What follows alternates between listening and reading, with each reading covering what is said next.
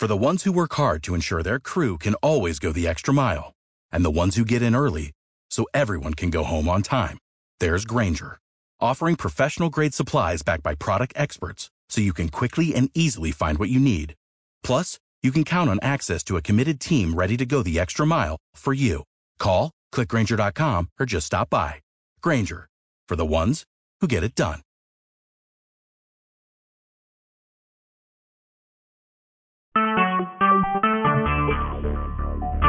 Talk shoes. Recorded live. So tonight we are simulcasting Keeper's Mindful on the FCP network. And he has a very interesting show in store. He has two special guests coming on for the next two hours. And I think anybody listening will find the information very informative.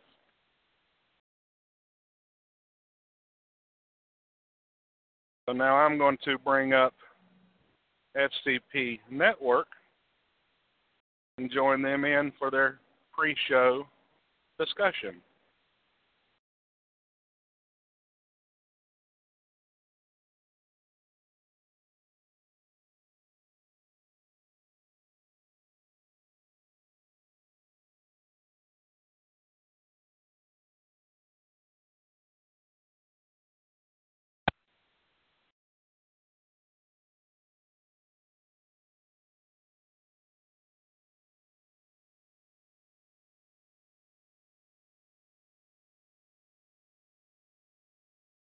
Welcome to Blog Talk Radio. Please hold and you will be able to listen to the show.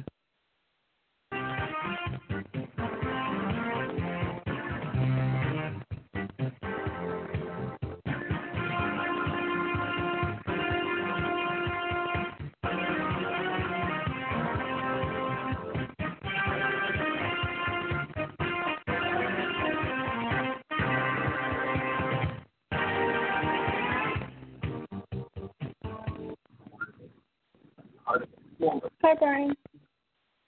Nine Hi. minutes until showtime.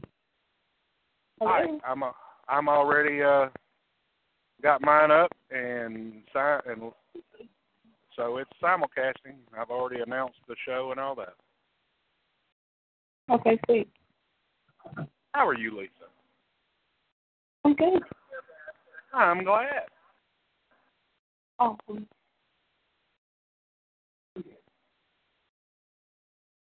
Waiting on everybody else to call. Oh yeah, I got moved over to Sundays from seven to nine, so I'm doing my own show. Seven to nine on Sundays when I'm shut down for the weekend, where I can actually be better prepared. Nice. That's good. That's good news.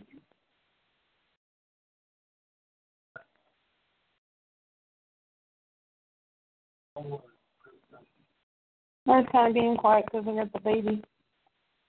Eight minutes until showtime. How is the baby? It's all good. That's good. Hey, Steve. Hey, hey, hey. Hi there. Oh, hello, hello. Come on, Brian. We're already up and running on my end. All right, James called in yet? No, James hasn't. Okay. Did you let her know it's up? Yep. Okay.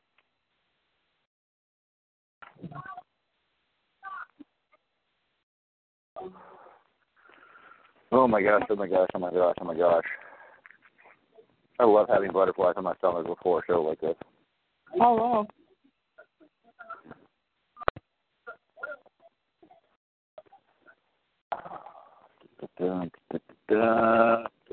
Seven minutes until showtime.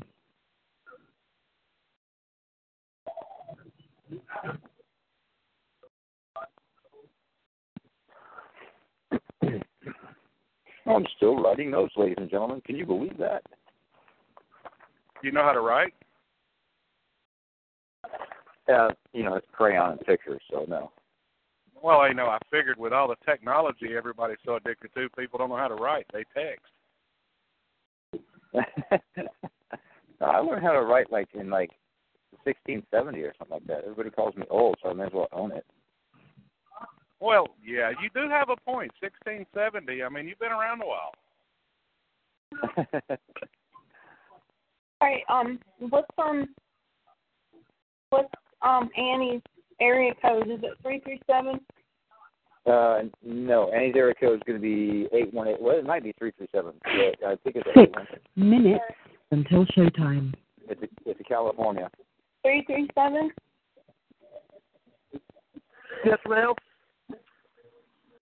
Are you just calling to listen? Uh, I may, uh, I may punch you in after a bit. All right. Okay. Hold Who on. is it? This Lisa? Yes. This is Michael Seedham. How are you? Okay. Hey, I'm Michael. good. How are you?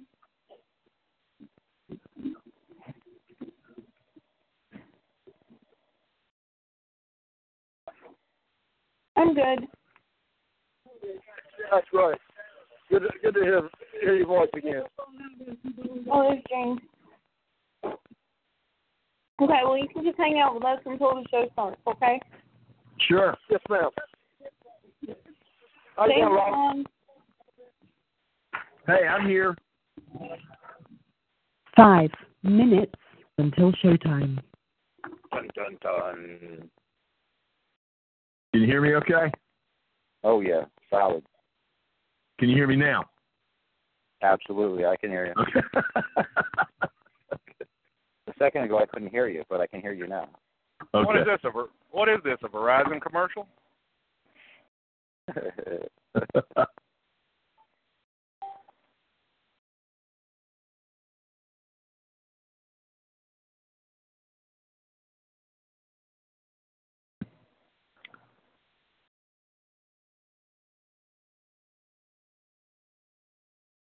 Keeper, how's life treating you? uh, well, it's treating me okay, but it's treating my customers pretty poorly.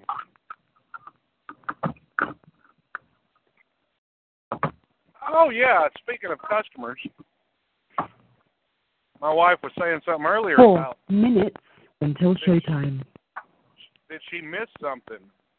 They're already doing the fifty percent off Christmas sales, and you seeing all this stuff where stores are going to be co- closed on Black Friday, and they're using the cover of, well, we think people should be with their families. No, the economy's tanking.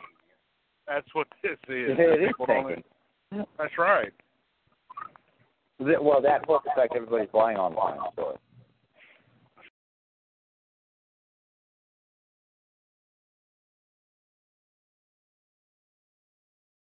We still haven't heard anything from Darius, I guess. no, he didn't confirm or uh, beg out. So uh, I'm kind of expecting him to be here. Uh, well, that I'll maybe him- you know maybe that's what's going to happen. He'll just he'll just call in. Yeah. Uh, I know that Annie's going to call. She's all set. Three Uh, minutes until showtime. She should be calling pretty much at any time. So uh, she can only do an hour. I told uh, Dora she could, o- you know, if she could only do an hour, that was fine too. But I know that Annie has a lot to cover, so she's not worried about him being there. Right. Uh, uh, I told her there's been a lot of interest, uh, and I'm sure Who's on the line? he's probably who is. Oh, I'm Okay. going to keep quiet to see what are you going to tell about me. Hey, there you are. Oh, you're going to be quiet. Austin.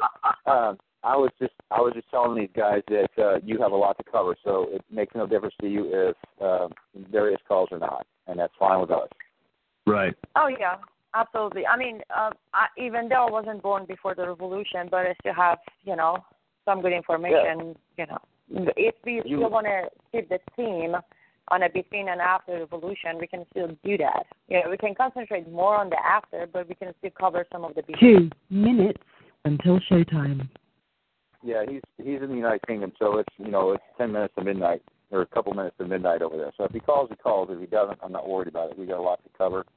Um, uh, and as I know that you're going to be on uh, Weekend Perspective or Patriot Nation on Friday, correct? Uh, yes. Okay. James Bostic, my co-host tonight, he is one of the guest speakers, the get one of the, excuse me, one of the hosts on that show. He's on the line with us, so we're going to do kind of a simulcast on when.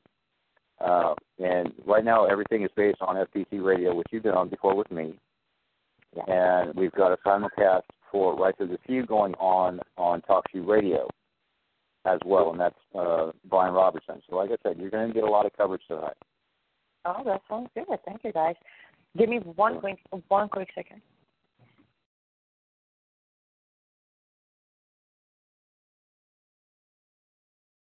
Sorry. One minute until showtime.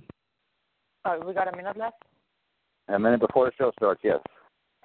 Perfect. Um, if you need to get in touch with anybody behind the scenes, you can reach out to Lisa, and Okay. she's our board operator. And you can send her a text or a, a Facebook message or something like that. Okay. I, I I don't think I think um I think we're gonna be fine. Okay.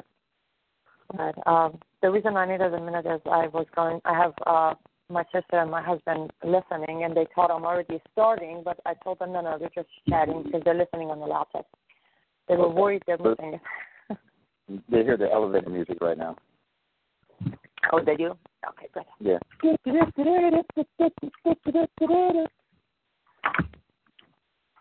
Fun stuff. Your show will go live in five seconds. Four, three, two, one. Blog Talk Radio. you come.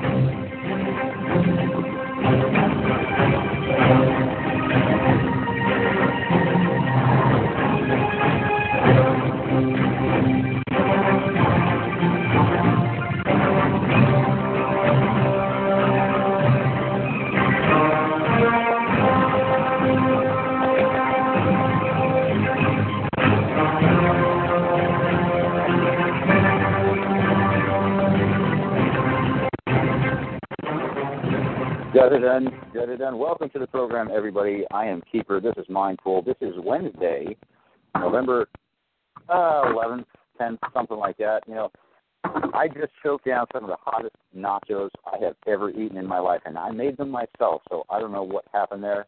Um, if I have to go drink some water or step out really quick, that's what's going on because my tongue is still burning and my eyes are still watering. And I'm, if I sniffle, that's why.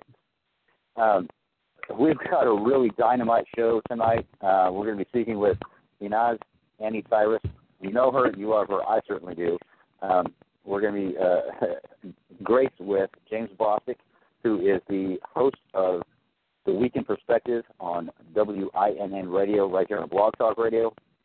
Uh, we've got uh, Right to the Few, the host of Right to the Few on Talk Shoe on the line with us. So we're doing a three-way simulcast tonight, ladies and gentlemen. So this is uh, not necessarily unprecedented, but this is definitely a first for me. So I am very excited. So thank you all for being here.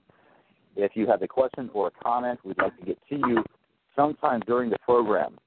And if you are listening on FPC, you can call 424 258 9220. If you're listening on uh, WINN, you can call 516 453 9128. And somebody will answer your phone, uh, answer your call, talk to you really quick, get your name and what, what it is you want to say, a little bit about that, and maybe we can get you on the air.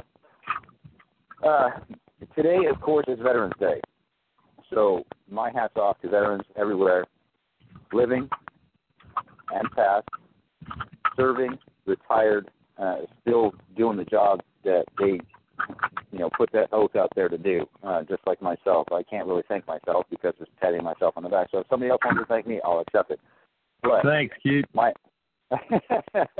my hats off to uh, anyone and everyone who has served. This is a uh, a day late. Uh, I'd like to wish a happy birthday to the Marine Corps, celebrating their 240th birthday. They were founded in 1775 on yesterday, uh, and for some people that may not know, this is actually the 70th anniversary of Iwo Jima. So, ladies and gentlemen, big tip of the hat, uh, hand across your heart to the Marine Corps of the United States of America. Um, I'd like to bring in Brian here really quick, and uh, he is the host of Life of the Few on uh, on Talk Talk Shoe Radio. So, Brian, are you there? Yes, I am. I also do. Right. Thank you for being I here. simul- Thank yeah, I also simulcast. Uh, on my show, which is starting Sundays on the Win Network. All right, solid. So uh, you've got uh, you've got two programs going on. You got Right to the Few on TalkShoe, and then you're firing up a show over there on WINN. Is that correct? It'll be the same show. I'll just be simulcasting it on both. I got you. I got you. Great. Awesome. Well, again, thank you for being here. And uh, uh, ladies and gentlemen, I thank you for listening to TalkShoe to that show because there's a whole bunch of different things going on that you want to pay attention to. Next, I'd like to get to my guest host, who is James Bostic. He is the host of the Weekend Perspective, also on um, WINN. We got a family of people here. Um, James and I have been back and forth on a couple of different radio shows. Uh, you know, I I worked over there for a while, and uh, he's been gracious gracious enough to come over here and and and guest host or co-host with me here on this episode of Mindful. So, James, welcome to the program. Thank you for being here. Well, Keith, thanks for uh, thanks for thinking of me and asking me to be a part of this, and thank you for your service, my friend. Uh, thank you. I appreciate that. Um, we're going to get right to it. Um, there is a lot of information that we got to cover, and uh, I know it only has a little bit of time, and I want to get this information out there. So, Inaz, Annie Cyrus, thank you so much for being here on Mindful again. Uh, I know you are a busy woman. You have uh, a new show starting up uh, on the Dog Gang uh, network uh, called The Unknown. Is that right? Hi. Actually, before I answer that, let me also go ahead and say Happy Veterans Day, and thank you and all the men and women who have served this great country, and thank you all for protecting us and giving us our freedom. And yes, the unknown has just started recently. We have uh, released five episodes, and it's going to be a weekly show, uh, short episodes under 10 minutes with information about Islamic states and Islamic laws and rules. Awesome. Oh, oh gosh, I can't wait for that. You know, I will definitely be paying attention to that one for sure. You can count on me. Uh, Thank you. uh, so, where would you like to start? Uh, my other guest, unfortunately, Derek uh, Redmanesh, has not been able to call. He is in the United Kingdom, uh, and right now it is midnight over there. So, um, please forgive him for not being a part of this at this time. Maybe he can call in a little bit later. If he does, he's more than welcome to. If he can't, well, it is midnight, so uh, you know, we're all a little. Well, let me speak for myself. I'm up there in age, so I don't think I would want to be up calling a radio show at midnight my local time. So, uh, where would you like to start? You know, please do, and just dive right in, girl. Well, honestly, I was thinking um, what the, the subject you picked uh, to for you, for me and Darius to do was a great idea because I do believe one of the problems we have today, and by we I mean people who are you know um, uh, keeping an open eye in the subject of Islam, and we're not too worried about being labeled and talk about it. The problem we're facing is that most of the people can't even imagine what could possibly come here. They see videos, but actually believing it is not an easy thing to do, considering this country has always been a great country with a constitution that's the best. I wouldn't even say one of the best. It is the best to me. They just haven't ever lived a life of what could possibly become of our country. So I was thinking, I, I don't have as much uh, Darius has information about before the revolution in Iran. However, I do have enough to do a, a quick comparison of where were we as Iranians before the Republic, Islamic Republic and where we landed today after 37 years of Islamic Republic. So if you think that's good, we can just go ahead and continue that.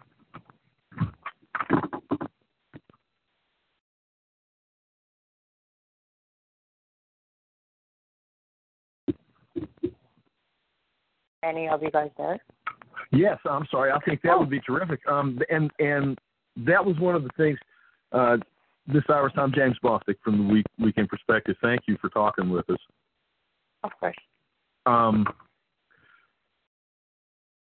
it had always been my understanding, and and granted, my understanding was cursory at best, that when the Shah was uh, ultimately, in the end, it was the Carter administration who who did turn their back on the Shah, and that's what led to the ascendancy of the Ayatollah. But it went back even further than that with Henry Kissinger, which means it went back into the Nixon administration. And what I don't understand is clearly Iran was a great and strategic Western ally at that time. Why is it? Why is it the? And and maybe you have some light that you could shed on this or not. But why would why would we want to be part? Why would any presidential administration in the United States want to be part of doing doing what they did and fundamentally betraying the Shah? Well, I I do and don't agree with what you said. Look, at the end of the day, what I do believe is it doesn't matter which um, which allies turned their back on Shah. The reason the revolution happened and Ayatollahs took power was the people. It was the people because they were the one who, at the end of it, stood up and kicked Shah out of the country. It got to the point that it didn't matter who's going to support Shah he wouldn't have any room in that country because people started wanting the Islamic Republic. Now, you know, as far as to, to, throw this out there, if I understand it, um, before the revolution, Iran was a monarchy, correct? It had a king and a queen, or, or the, basically the term Shah meant king. Is that right? Exactly. Yes, Shah is a, a Farsi uh, translation of king. Yes, that's exactly what okay. Iran was. But the problem, there, there were two problems. And, and let me mention this, I always mention this, that I am no politician. So I might make mistakes when it comes to politics. I am not a politician. However, from the understanding of what went on back then, was that Iran back then was one of the richest uh, countries as far as oil goes. And Shah being who he was and his personality, he wasn't the type to just give it away. And Ayatollah came in using my very favorite thing in Islam called taqiyya and made promises to a couple of the Shah's allies, few countries, that if they take power, they will offer free oil to those countries. This was the very first step of them starting to gain trust.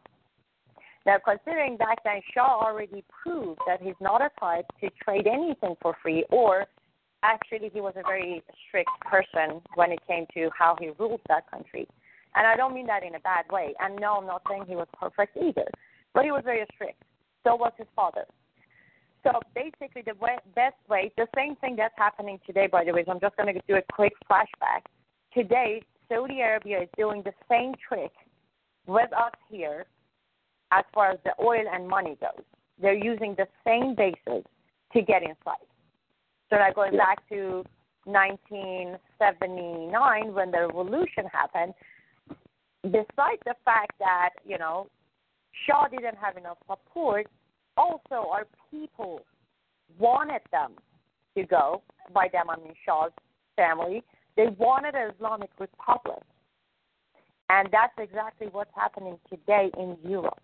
It hasn't happened in U.S. yet, but I hope nobody hates me for saying this, but it's right here, not far from it. It got to the point that people wanted it, and now in Europe, people are asking for Islamic Republic or Sharia law to bring in to government.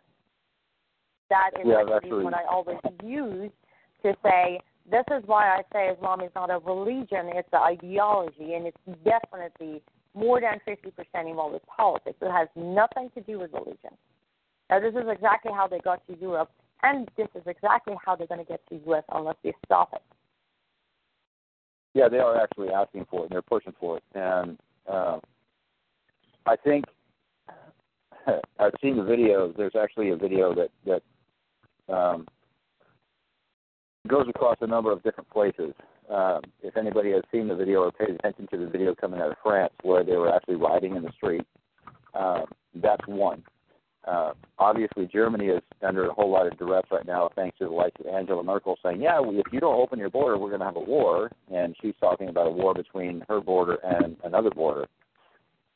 And the amount of people that are pushing into Germany, which I I don't understand uh, if if these people are so ingrained into liking Sharia law, liking Islam, and following that what they perceive as a religion, but everybody else sees it as, as a, a political ideology. Why are they not going to other Muslim countries? And it's because they don't have any free stuff.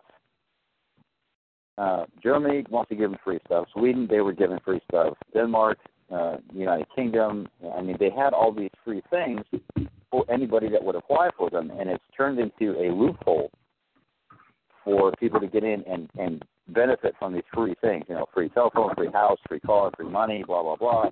You can live here. You can have as many wives as you want in certain instances.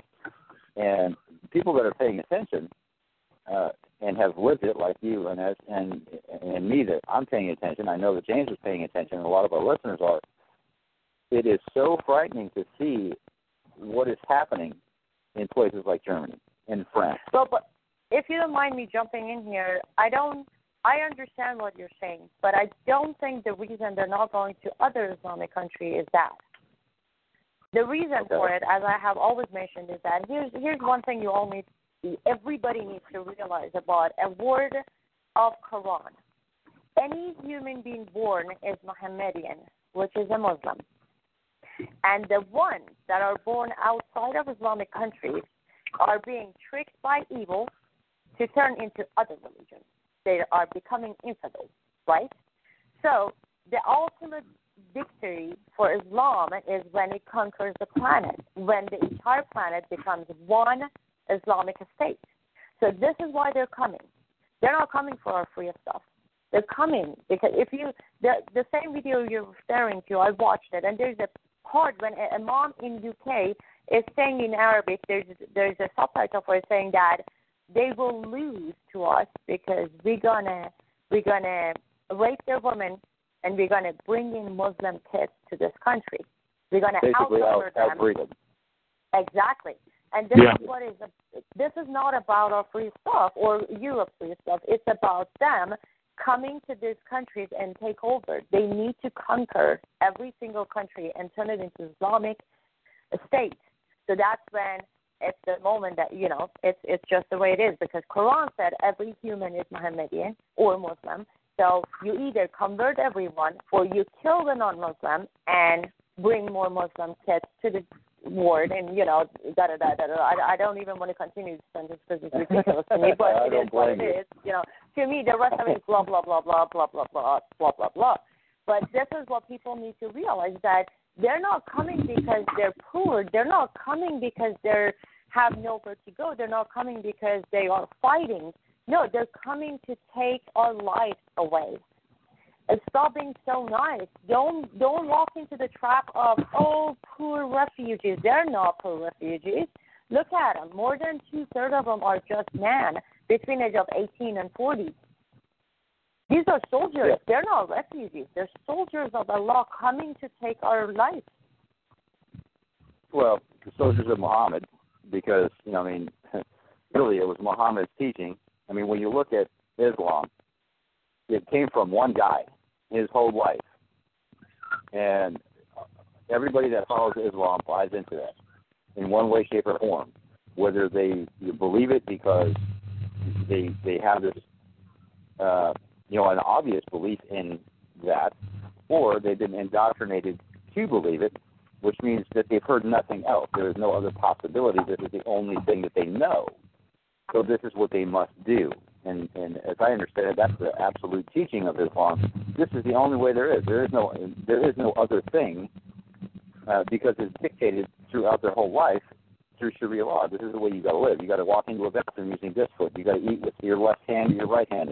You got to you know you're going to sleep only one way because that's how Muhammad was. A person, a human, not a deity, a person.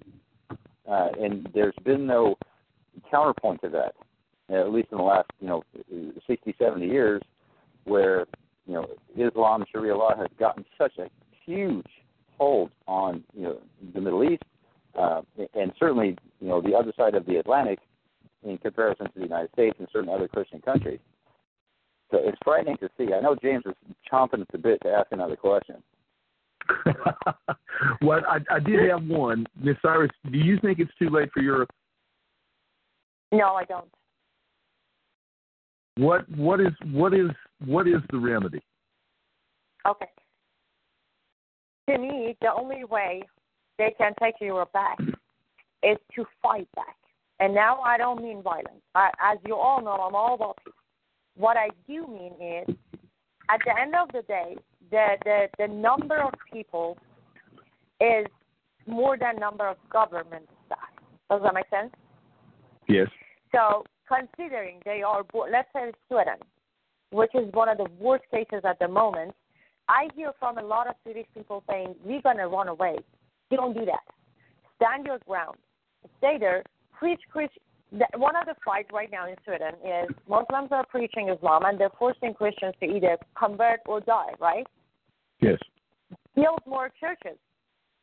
Bring more Christianity to your streets and I'm not. Uh, I have to always do this because I get misunderstood a lot, and I don't like being misunderstood. I'm not saying I'm preaching any religion. No, I'm saying fight them with their weakness.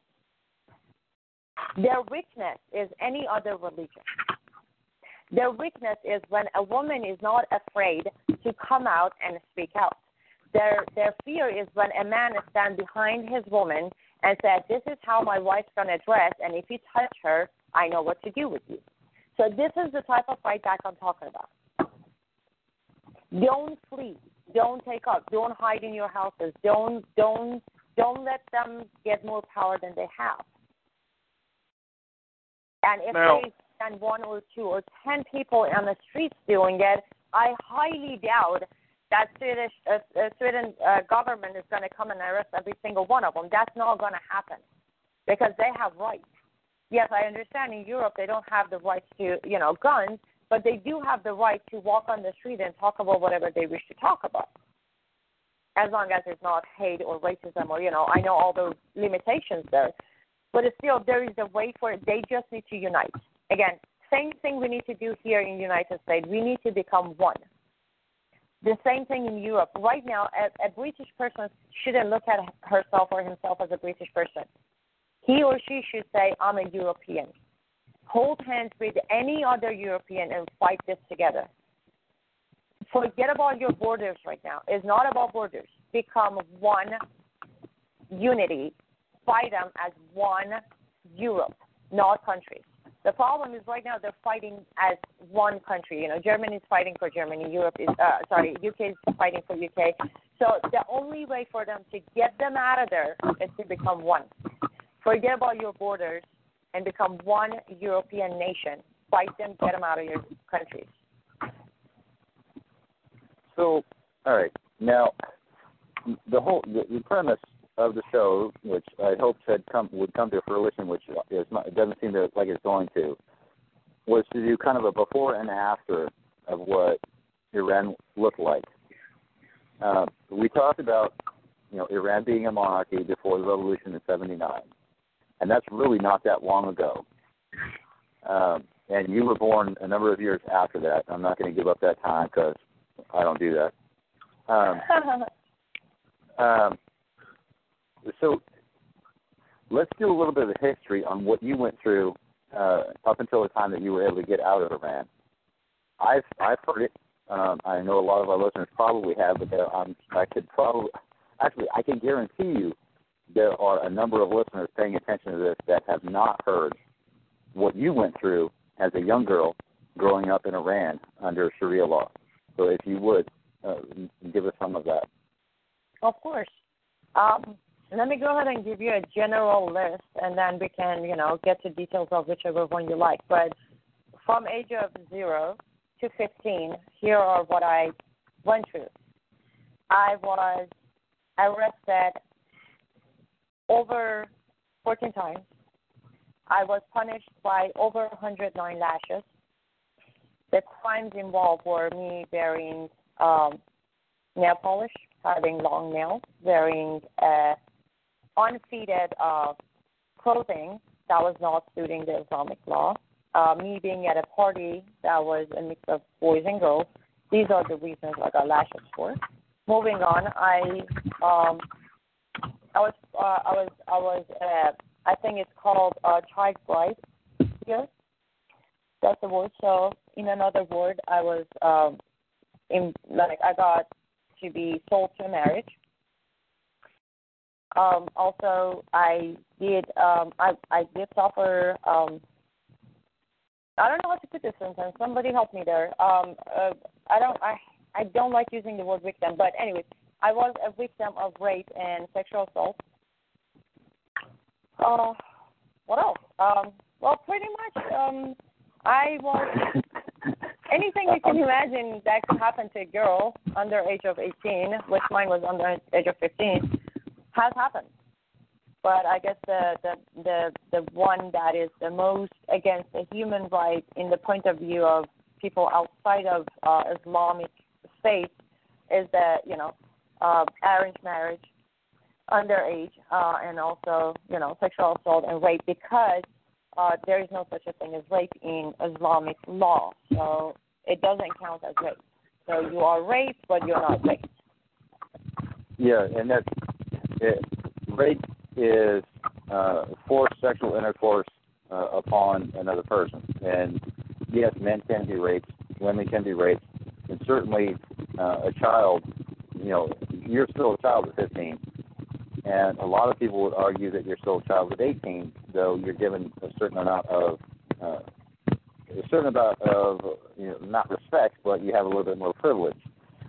Um, you can't make your mind up at that age, and you can't make decisions based on something that I feel should be you know within your heart. They, you know, you, you can't do that at that age. You're just, you know, you're acting out of, you know, almost instinct. And if you're, you know, 13, 14 years old, somewhere between 9 and 15, 9 and 17, you you don't have the maturity level to make a decision to um, stand up for yourself and say, no, I don't want this. I mean, you may fight back, but because in your case, married into sex, you know, or excuse me, married, you know, pushed into marriage at a young age, you you're kind of you're kind of set up to fail. And I understand where you're coming from when you say you don't want to use the term victim of rape, but when you don't have a choice, that is really what it is. You you, you know, it sucks to say, and I, I completely understand, but you are a victim, and that's not something that we recognize in America as it's a okay to do. Um, it happens, and it's not good at any age. Period. End of story. And you know, when you're you you were married off between like I think you said uh, between 13 and 15, or 15 or by 15 years old. Um, so you don't even have a choice then. And But, but you know, I understand. one thing, one thing we all need to, uh, or let me mention one thing. By Islam, uh, a girl who turns eight, uh, to, uh, who turns nine, is an adult. So what you're saying is the right mentality of how it should be, which a 15 year old or a 9 year old or even up to 18 is not, you know, it's not mature enough. But uh, with with with Islam, how it is is that as soon as you turn nine, done, you're an adult woman. Okay, so a nine-year-old boy is supposed to be the same thing. Also no, an adult, a is that right? no, no, no. A boy is 16. You see, let's let's remember one major thing about Islam: a woman is half of a man, right? Or half of a human. A man is the complete human. A woman is half of the human, which is half of the man. So, man gets twice the luxury, and woman gets nothing of the luxury. So, a woman at age nine, now there is no age of marriage. You can be five months old and you you can be married off. And let's let's be honest, this is not marrying off. Not my case, not many of the cases. It's not marrying you off, it's selling you out because how it works is that they pay a certain amount or a certain thing to take you away. So it's basically they just sell you. You know, your product, property, they sell you off. So he's not even a marriage. He's a sell-off. So you get Yeah, I need sold. I need like ghosts or something because you know I gotta you know, you know feed a couple of people or something like that. And I, I'm gonna you know get rid of my daughter because I really don't feel like taking care of her. Exactly, it and you know, it, it, it's, a, it's it, it can be anything. You know, they trade you with the property, they trade you with cash money, they trade you with drugs, whatever they can trade you with, depending on how much they think you're worth it at that point. They sell you off.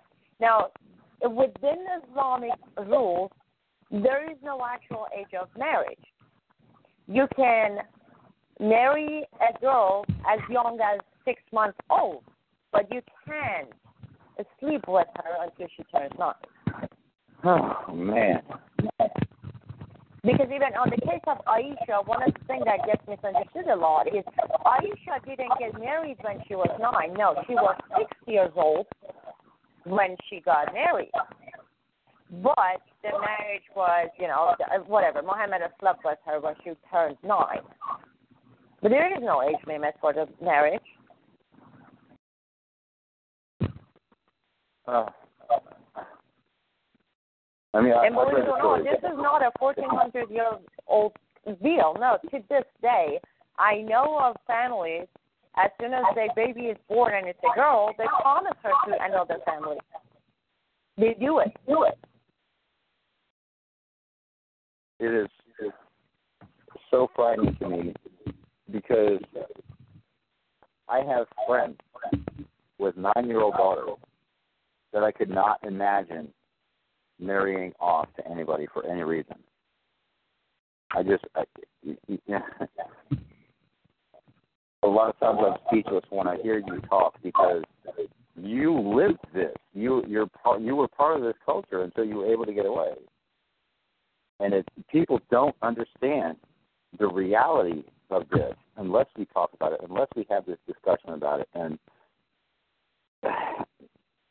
thank you for being here and talking about this stuff. I mean, you know from the bottom of my heart. Yes, absolutely. uh, this is something that is, you know, it, it's in, it's it's pushing into Europe. We see it. We've paid attention to the videos. We know the amounts of quote unquote refugees that are crossing into these countries are men. It's more men than women and children. And those women and children are, you know, those women are bringing up those children in the same, the same. Oh no, you know, Islam is okay, you know, and and and you can do this and you can do that, and they're talking it up like it's this, it's this great thing. But in, well, in yes, that's, Islamic that's why countries, it's a brain. It's a brainwash system. That's what it's ideology, not a religion. Look, I, I I have mentioned this many times, but I will keep repeating it until everyone heard it. When you are born, the very first whisper you hear to your ear is Allahu Akbar. The moment you take your first breath, the brainwash starts.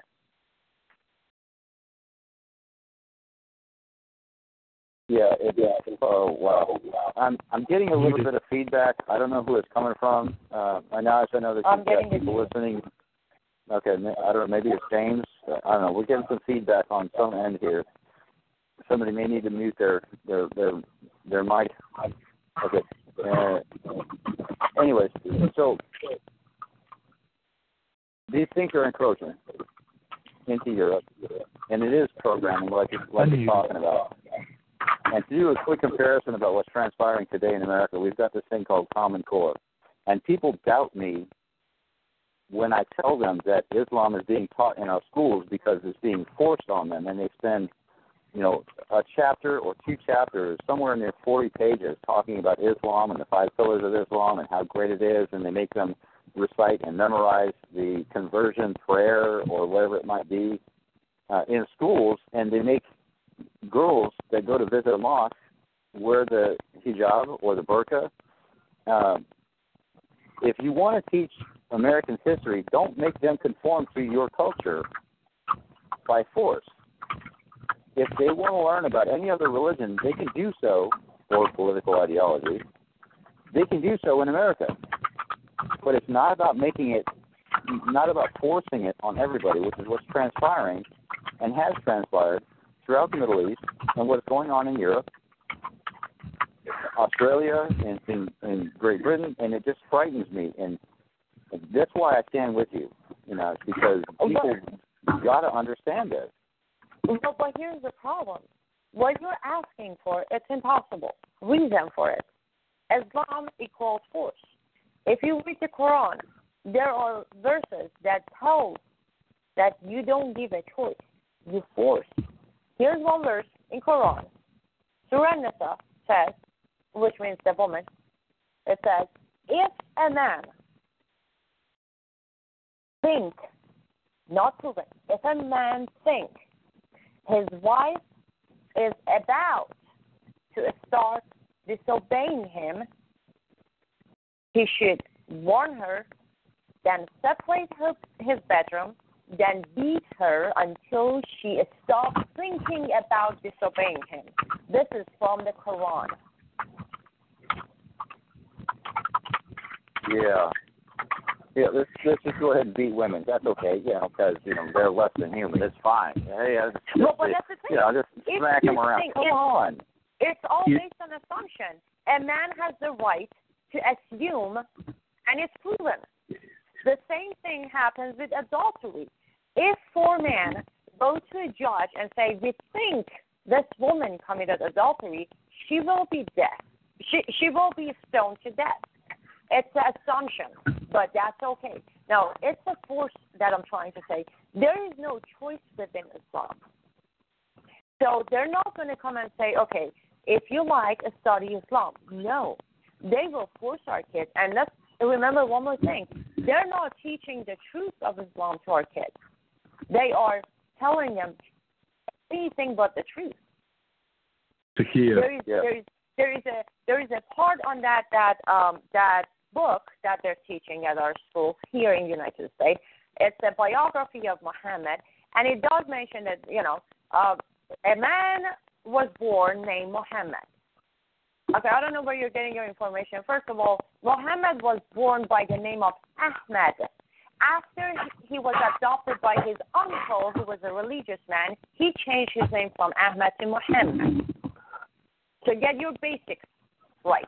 Then he moves on to say he was great man, da da da da da da da da da blah blah blah blah blah to the point that it wraps it up like, and then he got married and had children. No no no no no no. He had twelve wives at the same time. He didn't get married and have children. This is looking too normal, people. No. Muhammad had 12 wives at the same time. And that is okay within Islam. You can have four permanent wives and unlimited rental wives. Make sure to teach that when you're teaching Islam to those little girls because I'm pretty sure they're going to stand up and say, hell no, I'm not going to go for that. Yeah, I'll be sure to be pointing that out. James, It is tyranny. question, man. it's well, it's it's to me, it, it, it's the only thing worse than the tyranny of the Nazis is is what we see with with Islam. It's totalitarian, and I and it, beyond. It is totalitarian in its control uh, and and force on its subjects beyond what what Nazi Germany was. It's it is the clearest and present danger that we have faced since the Nazis. And at some point, I believe, you know, we're going to reach we're going to reach this this level of of critical mass, and and there's going to be there's going to be a reaction, a, a violent reaction. We've already got honor killings taking place here in the United States. We have this this false indoctrination, this this deceptive indoctrination taking place in some of our schools, and we we have to we have to stand fast and and stop this. We got to draw a line and say, you know, this point and no further. And and it's just like it's just like Miss Cyrus said. It's going to take it's going to take a unifying greater than what it took during the Second World War because I think this is a much greater threat. I agree, absolutely. and now is the time. If we either do it now or it it be too late. We don't have a lot of a lot of uh, people come to my page saying, well, you know, there's only one year left of Obama. That I'm like, we don't have a year. If we let things go the way they're going, there is no next election. We won't get that far. Well, And me and her agree on that one. Person. Yeah, it's not because I'm a negative person. It comes from where I witnessed my country go from a uh, what they used to call it back then a mini Europe country to what it is today. Now, I have a question. In Iran today, sure, go ahead. Now, let me qualify the question first. Uh oh. In, ni- right. in 19, ahead, in 19, yeah, I don't know how much you know, because I only agree with what she says partially on the Shah. The Shah was a Western puppet. Most of us know that, that know history. Okay, the people did rise up because they got tired of the Western puppet. And the reason why I say it was a Western puppet is if you go back to Mohammed Mossadegh in 1953, who was Western friendly, he tried to industrialize Iran. Uh, he wanted to better the people. Yeah, they were Islam, but it was a more peaceful Islam. So he asked for 25% of the oil profits to build schools, build infrastructure, and our government, through the CIA and British intelligence, overthrew Mohammed Mossadegh and put in the Shah. So that's where you see the meddling of the U.S. Now, with that qualification, how much do you see the problem with Islam being shipped, if you want to use that term, through the terminology of refugees, but it, they're being sent because our government is emboldening and basically funding and radicalizing these factions to do this. How much do you see us, as in our this administration, this government that we call the United States, causing it? Uh, I would say 75%. I can actually chime in a little bit of this. Sure. Uh, all right. Um, through my line of work, uh, I have been in many, many houses. And one of the houses that I uh, was able to work in, and still do, at least up to this point, and I'm not going to say who I work for or what I do because it might lean things in uh, too negative direction for myself and my company. So I'm not going to do that part. But um, I was in a uh, I was in the office of this gentleman who actually met with um, the Shah met with the uh, follow-up Mullah regime that's actually continued power today, the Ayatollah, uh, along with those in Iraq, uh, Saudi Arabia. I've seen pictures of this man standing with them. He worked for a once great oil industry or industrial complex called Texaco. And he was one of the people who brought foreign oil into the United States back in that time frame. Now, I've seen dates on paperwork in this man's office because he had actually passed away and they were actually cleaning everything out and I was uh, taking care of some things inside this man's office at, at, his, at his residence. Um, now, he received a million dollar a year bonus after he retired from the head of that company or near the head of that company as a uh, uh, uh, counselor's fee. Anytime they needed his input, they could call him. He doesn't matter. He sat on that company payroll, million dollars a year. Also, he got limousine, helicopter service, had an apartment in New York, anytime that he needed to, you know, we, oh, we need your help. So when it comes to oil, when it comes to how influential Iran was at that time, you know, mid 70s, late 70s, right on up into the early and mid 80s, is when this guy was most influ- influential. He's German. Let that sink in there for a minute. Okay, he's German. You go back into World War II history. The understand. You'll you'll understand what I'm talking about when I bring those two together. Yeah, uh, this is a big history lesson for a lot of people.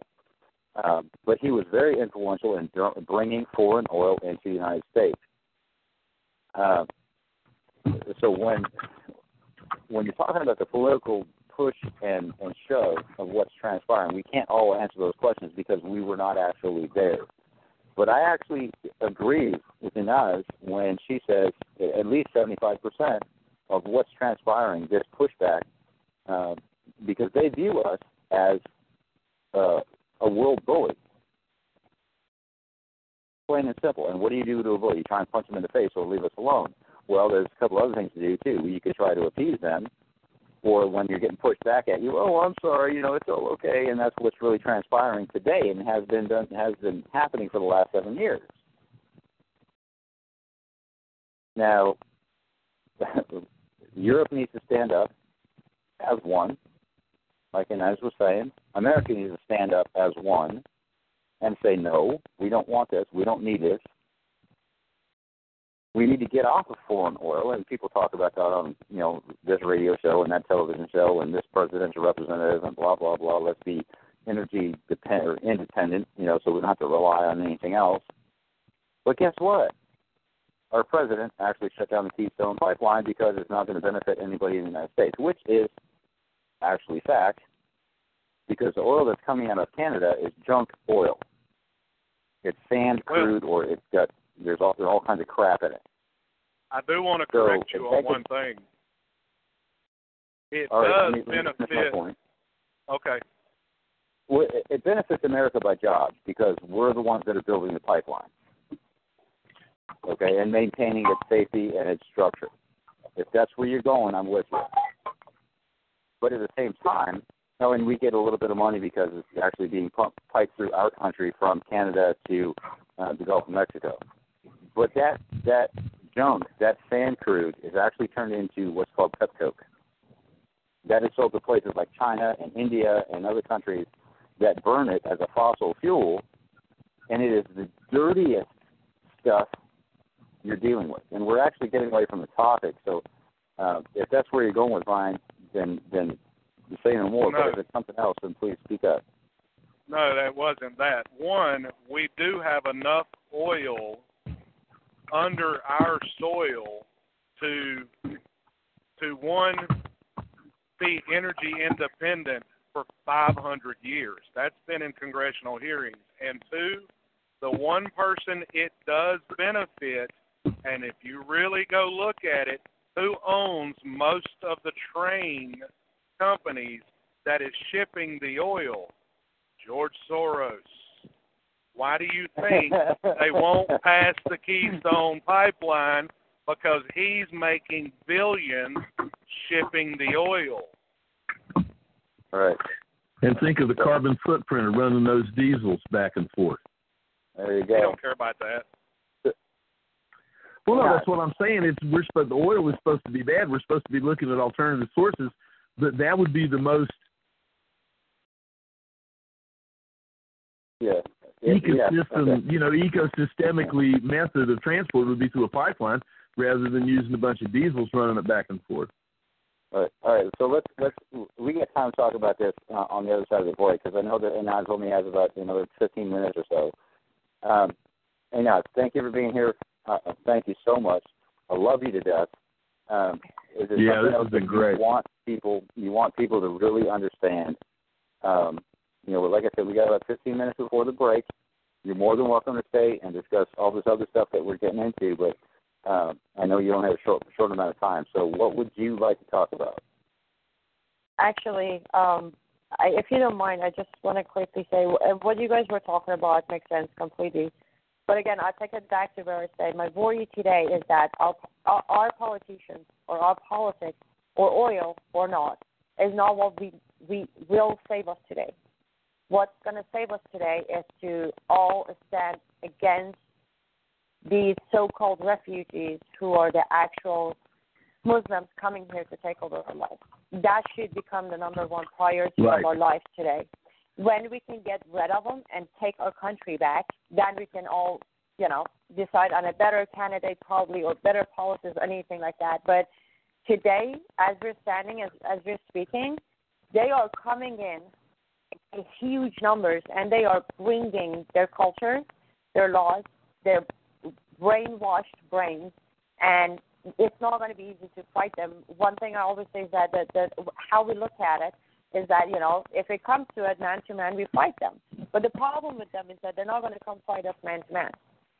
They are more ruthless than that. They're not going to come to our face and fight us. They're going to go after our kids. They're going to go after our families.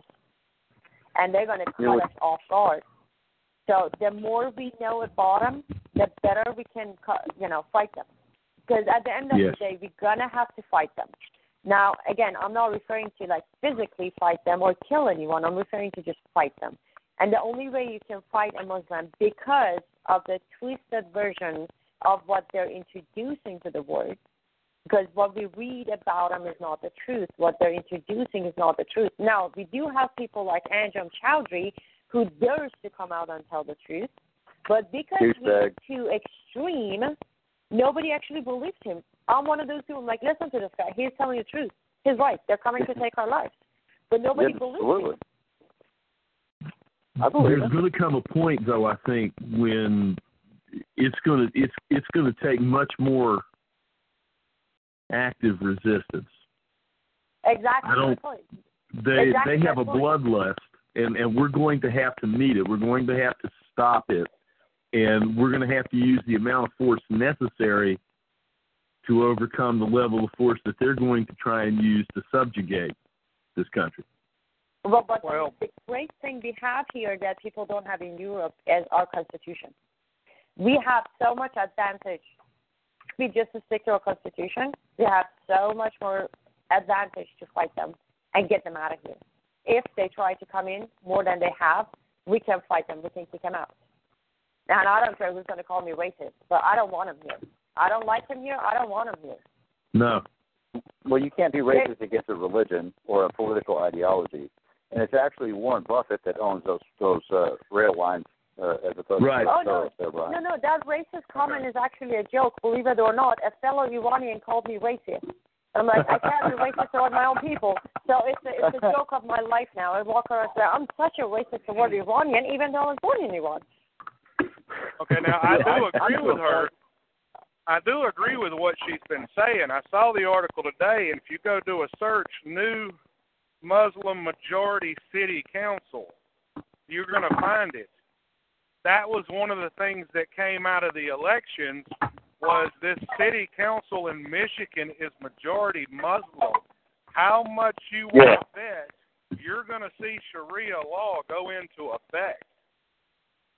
Well, see, that's just it. It's going to take, you know, it's going to take this little bit of time and this little bit of time and this little bit of time. It's going to, I mean, we're talking, you know, not five years. We're talking 10 years or 15 years where they start to have the numbers where it's voted into place because that is how our Constitution, that is how our legal system and political system works. And if we don't do things like the 16 states that have already done so to ban Sharia law in some way, shape, or form, that's that's where people need to get on board.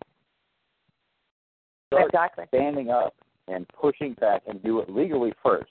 And if legally doesn't do it, okay, well then, if it comes to it, we'll start trading bullets with you because we don't want it. We're tired of it. Uh, and I, I guarantee you, the majority of people in America do not want this in America once they understand what is really, actually, and honestly happening uh, behind the scenes of what Inez was talking about. The stuff you read in the paper, no, that's not it. The stuff you see on TV, no, that's not it. Let's get real. Let's have a discussion about it. And when our presidential candidates are talking about closing down the borders. I don't care if they ship the ones that are here out. Okay, it's going to take longer to go that route, but close the borders. And unfortunately, Department of Homeland Security, the CIA, the FBI, whoever says we can't verify every one of these people that's coming in. There's no way that we can possibly do that. We don't have the manpower. Blah blah blah blah blah.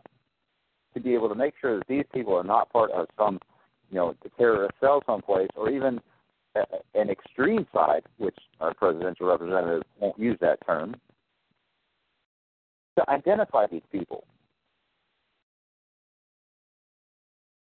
Ugh, I wish I wish I could reach out and shake everybody into waking up to the fact uh, this is actually coming to America. And you're, oh yeah, it's you need a place to live. Sure, come on in. All these liberals and these progressives, they don't get it. They're so blinded by I don't know what kind of doctrine they're following to not pay attention well, to the reality of, of the matter. No, they choose to they choose to listen to what's nicer as I said, it could get so scary. What, what I do on unknown episodes is actually I compare the Quran with Islamic Republic of Iran's constitution to make a point. And sometimes it gets so scary. I have people commenting or coming on my private message saying, "This cannot be real." I'm like, "Oh, sweetheart, it is as real as you hear." but it's just too scary for you to face it. But I'm sorry, you're gonna have to face it. If not, you're gonna have to face it physically because they're gonna come here.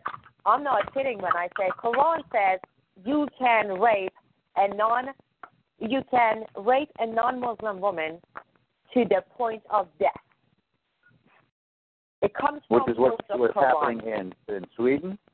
Exactly. It's happening in Norway. Germany. Uh, yeah. Oh yeah, Germany. It's the rate of uh, rape is so high in Germany. It it's literally broken the record.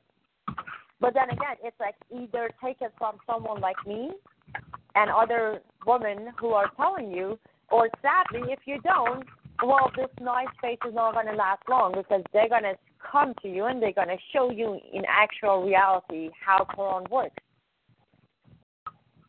So please do wake up please do listen. Do your homework. Ask questions. And face it, it's a scary. Yeah, let's be scared before it happens. It's better, you know, when you get scared now, you're prepared to fight it. But if you're caught off guard without knowing what you're facing, then it's harder to fight it. I need to send her a private message on Facebook sometime because I got an email address I want to give her to to a to a, another news uh, source. All right, Inez, let me ask you this. In regards to uh, al-Taqiyya, or Taqiyya, uh, thank you for correcting me on the last time you were on the show. It's Taqiyya. Um, of course. If you, all right, uh, the personal experience here, uh, I, there are a number of 7-Elevens that I go to in my local neck of the woods that are owned by, uh, I don't know if they're Islamic. I know they're Indian. I know they're Egyptian. Okay, if I was to approach them as some you know redneck looking, uh, full on American guy, how would I find out if they are uh, if they follow Islam or if they don't follow Islam? What would be the question I could ask them where they could not use taqiyya to get away from it? Oh, that is a show of its own.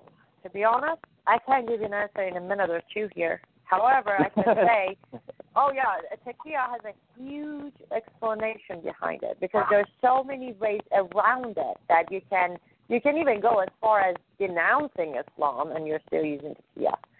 So it's like really hard, unless you can speak certain words of Arabic, which is really pushing it too far, you you won't be able to easily get it. However, I can say two things that make a joke about Islam and the body language will tell you the truth. A real follower of Islam will not take your joke. Okay. No matter how much, because you know the brainwash kicks in. You know the the the, uh, Stockholm syndrome kicks in. One thing I mentioned about a lot of people ask me, why do you keep saying Obama is a Muslim? I'm, I, I keep telling, look at him when he's giving a speech.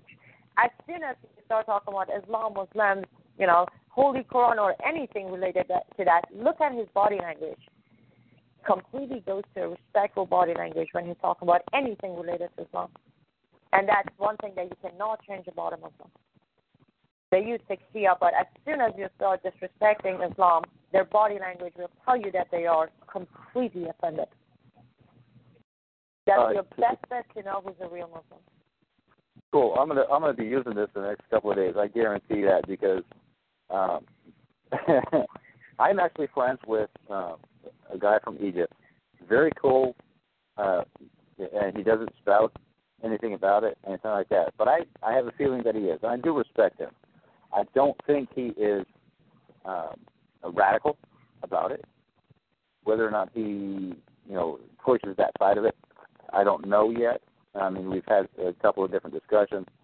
Um, but there's another store that I go to, uh, and I think they're Indian. And even in India, Islam is the predominant religion, political ideology. Um, so, and I'm not fond of that store because of that. I try to avoid it as much as I possibly can. I'm not going to help them, you know, make a whole bunch of money here in the United States. Um, but thank you. Uh, so if if if I go into the store and I'm with my coworker and he's kind of on board with my thinking. Uh, you know, we need to stop Islam and Sharia law in the United States. If I go in there and I say some, you know, negative thing about Islam and the attitude of these gentlemen change because they're always super, super nice, I'll be able to tell without having to actually ask them directly. Awesome. Exactly. Or easily Um, You know, one, one of the main keys that triggers them a lot is when two people, two non-Muslim, are having conversation, and one tells the other one, "What's up with this Muslim? They're so angry." You get a reaction right away. All right. Um, we're going to hit our break. Uh, I know, and I, are you able to stick around, or do you need to go and send your family, or do you have a little bit more time on the other side of the break? Actually, I would love to stick around, but I have to go because I have less than an hour to get to studio for filming The Unknown. Okay. So I would have to get going. But um, I want to thank you all for having me on. And hopefully I can come back and we can cover more questions and get more information out there. Absolutely. When when uh, is the unknown coming online, and where can people get in touch with it? Where can they find it? Where can they see it? All of that.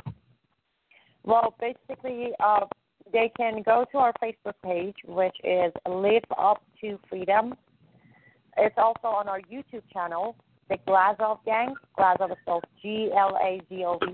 Glazov Gang uh, channel on YouTube is these two places are the best places to find the unknown. They can also go to our website, liveuptofreedom.com, and that's where they can see the archive of all episodes. Awesome. Thank you so much for being here. Uh, it- it's always it's always a learning experience for myself, and uh, I, I think I could speak for our uh, listeners and, uh, and James as well as well as Brian. Um, so good night to you, lady. Uh, it, it's like I said, it's dynamite to hear you, and you will definitely be on the show again. You're going to be on the uh, WINN network, Win Network, on Friday with either James or uh, uh, Mark Hoffman, uh, The Weekend Perspective, or Patriot Nation, and I'm sure that people are going to be paying attention to that as well. I will be listening in for certain because I'm, every time I speak with you, I learn something new. So um, I will be paying attention to uh, your page, Live Up to Freedom. I'll be looking at liveuptofreedom.com. I'll be cha- paying attention to the Glazerov Gang and the Unknown on the YouTube channel from the Glazerov Gang. So again, and as I appreciate your time. Thank you so very, very much. You have a good night. Ladies and gentlemen, we're going to come back right after the break, so don't go away. We got plenty more show right after this. You're listening to FPC Radio.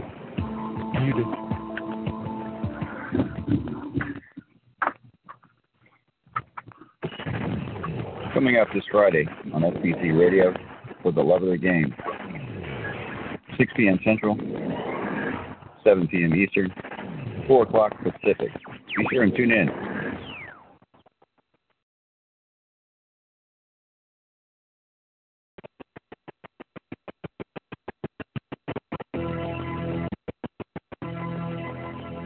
Are you tired of trying to find apparel on the internet that suits your need and suits what you want to tell the people of America? Are you tired of seeing Bolton styles and designership that only lead you to eventual hungry If you realize the person next to you has the same design with a different company, then ladies and gentlemen, I bring you Patriot Wolf Apparel. Apparel made by a different mind, for a different mind, supporting disabled veterans, veteran rights, and many other veteran organizations along the way. So remember, if you're looking for that guaranteed to take off the husband from the left liberal in your life, Patriot Wolf Apparel is for you. Go to www.patriotwolfapparel.com. Again, that is www.patriotwolfapparel. And remember, folks, if it makes people think, oh my God, you got it, Patriot Wolf Apparel.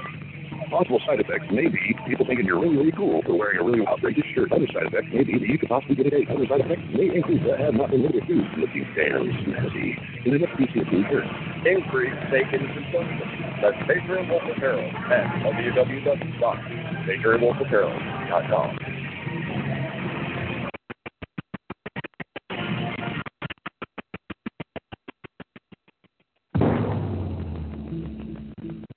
Are you trying to start a movement or already have a movement, but you're tired, frustrated, disappointed at your present choice of social platforms that have all kinds of restrictions? Come, join us at collaborateusa.com and let's grow together without restriction. A place where you can inspire, stimulate, and fulfill your ideals.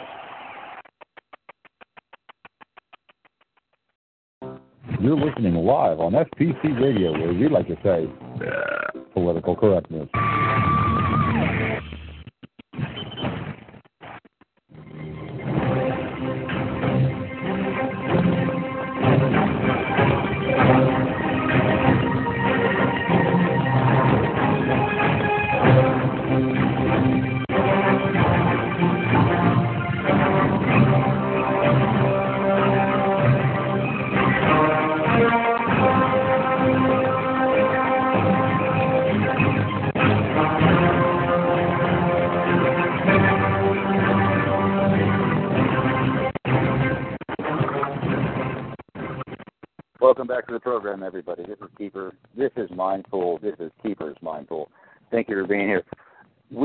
Got off the phone with Annie Cyrus, and uh, if you're not paying attention to this woman, you really need to do so. You're going to find out the truth about what Islam is, what Sharia law is, and uh, if you want to go check out her Facebook page, you can look at Live Up to Freedom. You can also check out the website liveuptofreedom.com.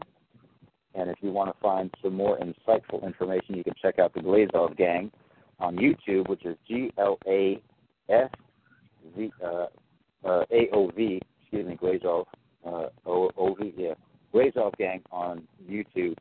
Um, firing up a new program over there. Ten minute shorts. Uh, the show is called The Unknown, and she's been on the show before. She's been on FPC before. She's going to be on uh, WINN coming up here this Friday. So uh, sorry to throw people away from FPC Radio because this is my home, but uh, people need to know this information. She's going to be on uh, the Weekend Perspective Patriot Nation this coming Friday over there on blogtalkradio.com forward slash WINN. So look them up, pay attention to that. You can also listen to that show in archive if you want to pay attention to us over here at FPC. But back to the show, we've got James Bostic on the line, who is, excuse me, who is the host of the Weekend Perspective on uh, the Win Network, and we've got uh, Brian, who is the host of um, Voice of the Few, uh, excuse me, Rights of the Few on TalkShoe Radio. Uh, he's also going to be uh, firing up a radio program uh, on the Win Network on Sunday, so be sure and pay attention to that because FPC doesn't have a show on Sundays. Uh, I'm partial. I'm biased. Okay, leave me alone. What are you going to do? you know, I mean, I love you guys over there, and I thank you for being a part of this. And I, I you know, I, I didn't really get permission, but I got, I did get a go ahead, so I guess that's kind of a permission. So, um, so I know there's things bouncing around your your brain there, James. I mean, did you know much of this stuff? Did you have you ever had a, a personal first-hand account of, of somebody's life living under Sharia law? No, not not like this. You know, I, I read um I've read some of the things that have been published by Darius Radmanesh, of course, and uh, had had kind of refreshed myself on those things in anticip- in in anticipation of him being on the show. But from the things that I had read in the past, and Brian had mentioned uh, Mossadegh. The things that, that I that I had read, and, and it's been a long time, and I'm I'm just a little fuzzy on, but um, Mossadegh was moved out of power because he was he was linked, or it was made to appear that he was linked with the communists, the right. Soviet bloc types, and of course, you know, mid 1950s, late 1950s, we're we're screaming Cold War at some of its most frosty. So yeah. we're looking to we're looking to block Soviet expansion, and and Iran, and and I'm and that's how the Shah that's how the Shah was was played. They they restored the royal family after this this alleged communist reformer Mossadegh, and uh, the CIA moved him out and they put the Shah in. But I was reading, according to a lady named, and I was just looking this up a couple a little bit ago. She's a uh, she's a foreign policy type. Uh, she's she apparently well respected. I've never heard of her, but her name is Hilary de Barrier. You guys, that ring a ring a bell with you all? A little bit. Uh, okay the last, I can't even pronounce her name, so I know that it's not that one. And she was actually somewhat instrumental in bringing down the Shah of Iran uh, slash King of Iran, because it, again, Iran was a monarchy before we are you know, right. dealing with the Ayatollah that we have now. Uh, well, it, it, so, it would appear that he was he was a you know Iran was a very westernized nation during the time of the Shah and and obviously yeah. you know with American American CIA influence and, and it's a good thing to have. That's that was yeah, I'm sure that was conventional thinking at the time. But I always thought that when the Carter administration turned its back on the Shah and and Inez was saying that you know it seemed to be more of a popular uprising, a return to this fundamentalism, and that, that brought about the Shah's ascendancy. Um, well, it, it, it was, but here's the thing. Let's lose, let's use uh, a more recent example: Saddam Hussein. Saddam Hussein was trained by the CIA, funded by us to take over Iraq.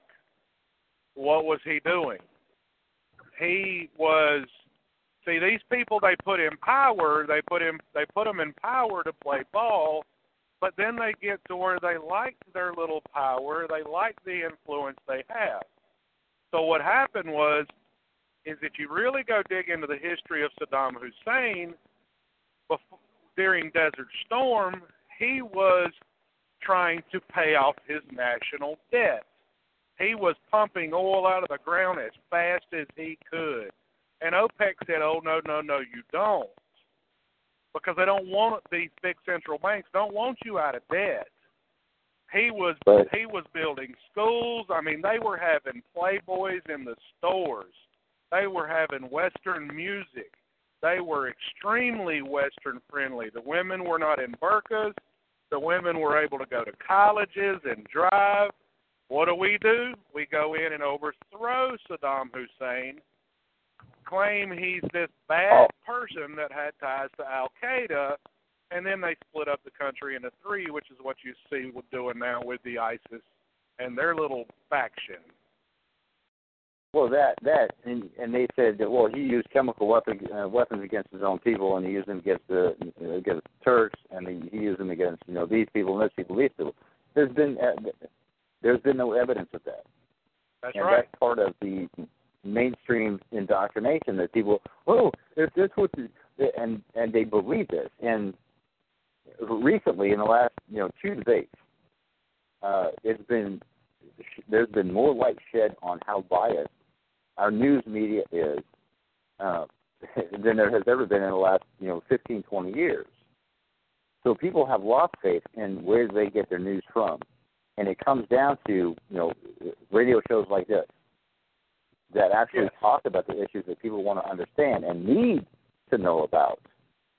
You know, so when you're talking about, you know, Saddam Hussein, yeah, he was a puppet. He was, he stood there with the French prime minister or the French president um, back before he was before he was put into power, uh, and they were shaking hands. Uh, there's some false picture about him and Hillary Clinton, blah, whatever. Um, but no, there is an actual picture of him and the French president shaking hands, talking, you know, good buddies and everything. And yes, Iran, Iraq, they were very westernized countries. Uh, and so we have this right now. And the void that's been created by our presidential representative by pulling all out all of our troops out and now sending them back into places like, you know, Syria and Iraq, or excuse me, Syria, Iraq, and staying in Afghanistan, uh, all for the guise of, you know, trying to appease uh, people that are actually paying attention to the truth, going, "What are you doing? You need to stop this." Uh, Putin is over there blowing stuff up, and I actually kind of agree with Trump's statement last night during the the debate, where he said, "If Putin wants to go blow him up, fine, more power to him. Let him do it." Saves us money. And it does, but at the same time, our military is so weak we couldn't fight off. You know, uh, uh, we couldn't fight off very much. I mean, come on, let's face it. Um, yeah, we have all these nifty weapons and things like that. So we're kind of at a loss when it comes to being able to fight back. We don't have, you know, specialized troops like they do because that's pretty much how they train. All their troops, you know, they from from in school they got a weapon in their hand and they're shooting stuff and they're getting familiar with it. They're not afraid of weapons like kids in America are today. They're not. And right. I mean, that's one thing that we do have going for us. We have parents that hunt, moms and dads that go out there and they shoot weapons and they teach their kids how to respect a weapon because it's always loaded, even if you know that it's not. So you don't point it at anybody. Period. That's the first rule of Weapons 101. It's always loaded, even if you know it's not. So you do not point it at people. And, don't tell the liberals you know, we, about like that said, because they'll go they'll go nuts. um, we have parents that still hunt, and we have the largest unorganized army anywhere in the world. If we were to actually mobilize and stand against the the, the unlawful things that our current presidential rep- representative does as a country, what would they do? They would crap in their pants and say, "Okay, yeah, we'll arrest them." I mean, hands down. You know, you've got this super, super duper liberal, you know, left side of our coast called California, and you know, the right side of our coast, a little tiny place called New York, doing all of these things, and then you've got you know little mixtures of the rest. But primarily, the majority of people in the United States understand that the things that are transpiring on a political forum are wrong, unconstitutional, and they're speaking about it. Six, I think it's 60 some percent don't like how our president is. Uh, 58 percent or something like that don't like Hillary Clinton for a president because of her, you know, her what it is pushing. It's no wonder people like Donald Trump and Ben Carson, two, you know, dark horses have this popularity because they're not establishment, and that is something that people are, are definitely tired of and don't want to see more of. Well, I will I say agree. this: I agree totally. the more people that Dan. know Trump, the more people that know Trump that I've been listening to, changing my opinion because I'm telling you what, I listened to an interview from Monday, and I'd have to go look up who the guest was, but he wrote a book about uh, the Clinton crime family. I'd have to go look up the name of the book. But he's friends with Trump, and and the more people I'm hearing about Trump, they saying he's for real, and he's really bringing out the hard subjects because he's doing the research and reading. I'm gonna tell you what, if he's as real as these people make him sound, he'll be on the assassination list by the establishment.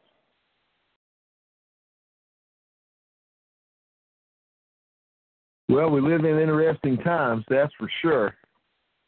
I yeah, think I that, agree with. um, Go ahead. No, no. It, uh, I, I just it's what I think is if that's the case, and I still have enough the realist in me, the cynic in me, you know, knows that that you're you're not far from the truth. You know, you tread heavily, but I think you speak the truth, in it, and there's a re- very real possibility of something like that happening. But at the same time, I have this optimist side of me that that says, you know, sometimes events, circumstances, times such as we live in now can can sometimes behoove certain men and women to look to look beyond themselves, to dig deeper. And I know that sounds kind of corny, but but, but but you see what I'm saying? To dig deeper, and they look and they say, you know what? We are swirling in the toilet. We're not only in the toilet, we are swirling. Yeah. And I don't know how many more times we're going to go round before if if we don't change something.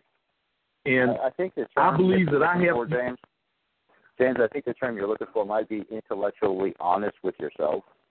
Could, That's what yeah, people I mean, really need to be. that, that and they look to a higher purpose than themselves and they say, you know what, I think I can do, I really think I can do something to fix this because we can't continue the way we're going any longer, and I can no longer stand by just making money or being comfortable with the way things are. I think that there there are still people around that that heed the call of those times, and I don't think it's too far of a stretch to think that maybe Donald Trump's one of those guys that that Ben Carson's one of those people, that Carly Fiorina, and Ted Cruz. I mean, there's a lot of qualified people that the Republicans have thrown out there in this this winnowing process that we're seeing. You know, uh, something bigger than themselves, a big Yeah. something bigger than themselves. I You know, tell you what that what that guest what that guest said makes perfect sense though. Uh, he is real close friends with Trump. Um, he said he said that who Trump should pick as VP, or it was a caller that that posed the question because of that whole thing. If you go look at the different presidents throughout the the founding of this country that they've assassinated or attempted assassination when they would go up against the establishment of the day. Okay, they said it was said that the best person for him to get as vice president would be Rand Paul because that would make him safe because they don't want either one of them running the country. One heartbeat away. I'm gonna tell you what. If they, I mean, because if they took out, if they took out Trump, then it then it automatically go to Rand Paul, and Rand Paul would stand up to him also. I'll tell you what. um, if if if we, you know, the three of us here could actually pick a ticket, okay, um, it's kind of a toss up, at least for me. And I haven't endorsed any presidential candidate at this point. I still have not made up my mind. Um, but there's there's kind of a toss up, and there's three outside four people that I would not mind having in either one of those two seats. Okay. And for me, and you, you can call me crazy, however, you know, call me a douchebag, a nut, whatever. Um, I'm looking at of those four, of those two seats, any any combination of these four people, and this is specifically because of last night's debate. Trump, Carson, Cruz, and Christie. And I have not been a big proponent of Christie, but he's said a number of things that really do kind of twist my noodle and make me pay attention to what he says. And if I go back and I pay attention to what he's done, it makes a whole lot of sense. So that's the only reason why I'm like I, I've thrown Christie in there. He is in your face. He is. This is what I said. This is what I'm going to do. And if you don't like it, you can kind of kiss my butt. Uh, and any one of those four people have the wherewithal and the guts to stand up in the face of all of this pol- political opposition and do what they're trying to do. And, and it's just been amazing to me to see these people. Jeb Bush, yeah, go away. Carly Fiorina, sorry, sweetheart, love you to death. You're a woman. I know you're running for president. Not going to happen. Uh, Rubio, eh, um, Bobby Jindal, yeah, dude, go take a swim back in the Gulf, go back to Louisiana, and you know clear, clean up your own mess. Um, so I mean, if there was some way, shape, or form, those four are, are the ones that I'm paying most attention to, and that's just me. And I'm not trying to influence anybody, uh, but those are the things that I'm looking at at the at, at the possibility as we get closer. Because, like I said, I have not made up my mind about any one of them. I'm not putting anybody's name first uh, over anybody else. But when it comes right down to it, uh, the Republican Party is, is is and can be intellectually honest with themselves and see the conservative values that these people are pushing, these people pay attention to, these people uh, almost adhere to. I mean, that's that's bottom line for me. So I just throw that out there. I mean, you guys can call me crazy if you want, but that's what I'm. You know, we were we were talking about this last night. At I said at least he's honest. He is nuts. we we were talking about this last night. I was I was lucky enough to get to sit in with Don Newen, and uh, and Donna Fiducia on Cowboy Logic Radio last night. And Don asked fundamentally the same question. Round out the top, you had eight people in the in the varsity debate, and you round it down to four. And obviously, it was a much more I don't want to say friendly and I don't want to say sympathetic, even though it seems that way after how they were treated on, on CSNBC. But it was, you know, the moderators did exactly what they were supposed to do. Now, they had a remarkably dry subject to talk about for a lot of people, and that is, of course, the economy. But that's what they talked about. And and it you know it, it in in in terms of that, I think that uh, Cavuto just had total command of the situation. He was quintessential moderator and did exactly what he said he was going to do.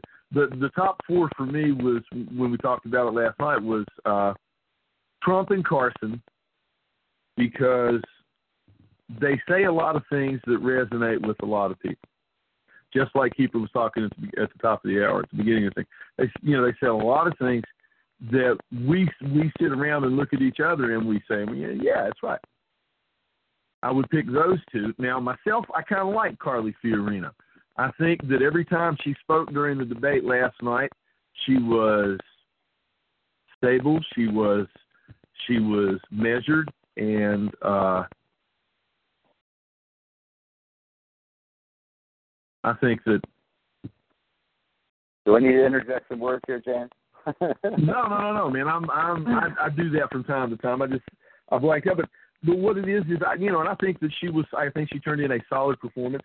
And uh, like I said, when she did say things, I listened.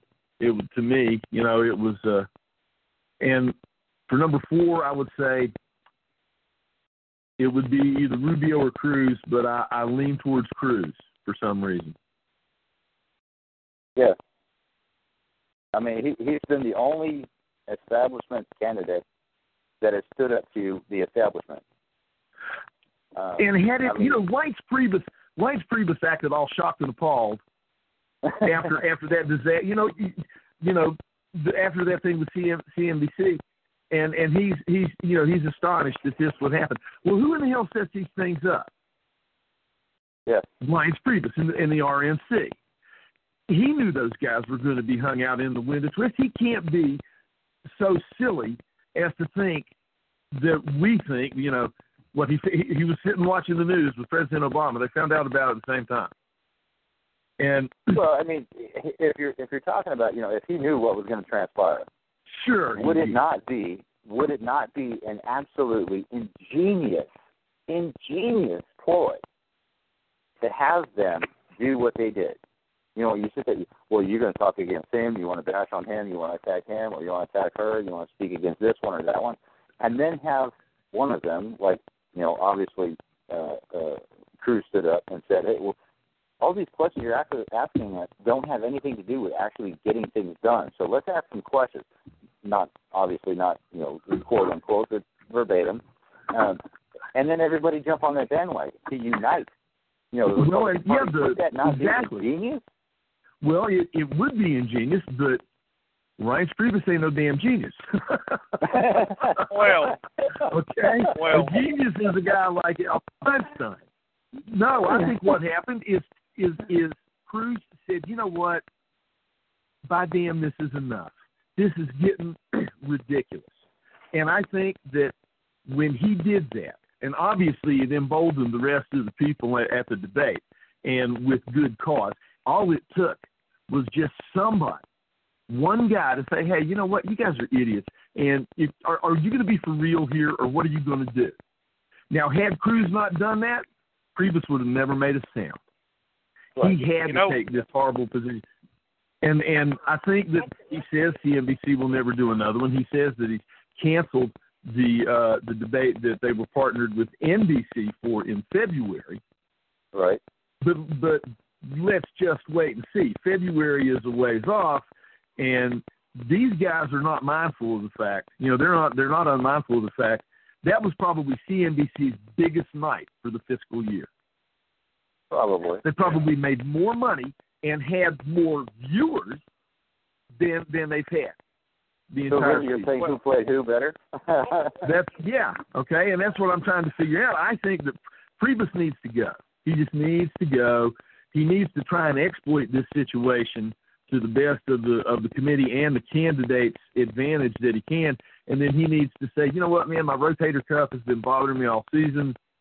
I think I'm losing a step, and it's time for me. Just I'm just going to spend this rehabbing, and, and it's time for somebody else to get in there and pitch. I've done all I can, and you know, you guys, you guys, peace out. You know, I'm, I'm good. Right. So, so Brian, I know you want to chime in on your forward. What's your take on the on, uh, if you had a choice of four right now? What what what, what would it be? there ain't. I wouldn't have four.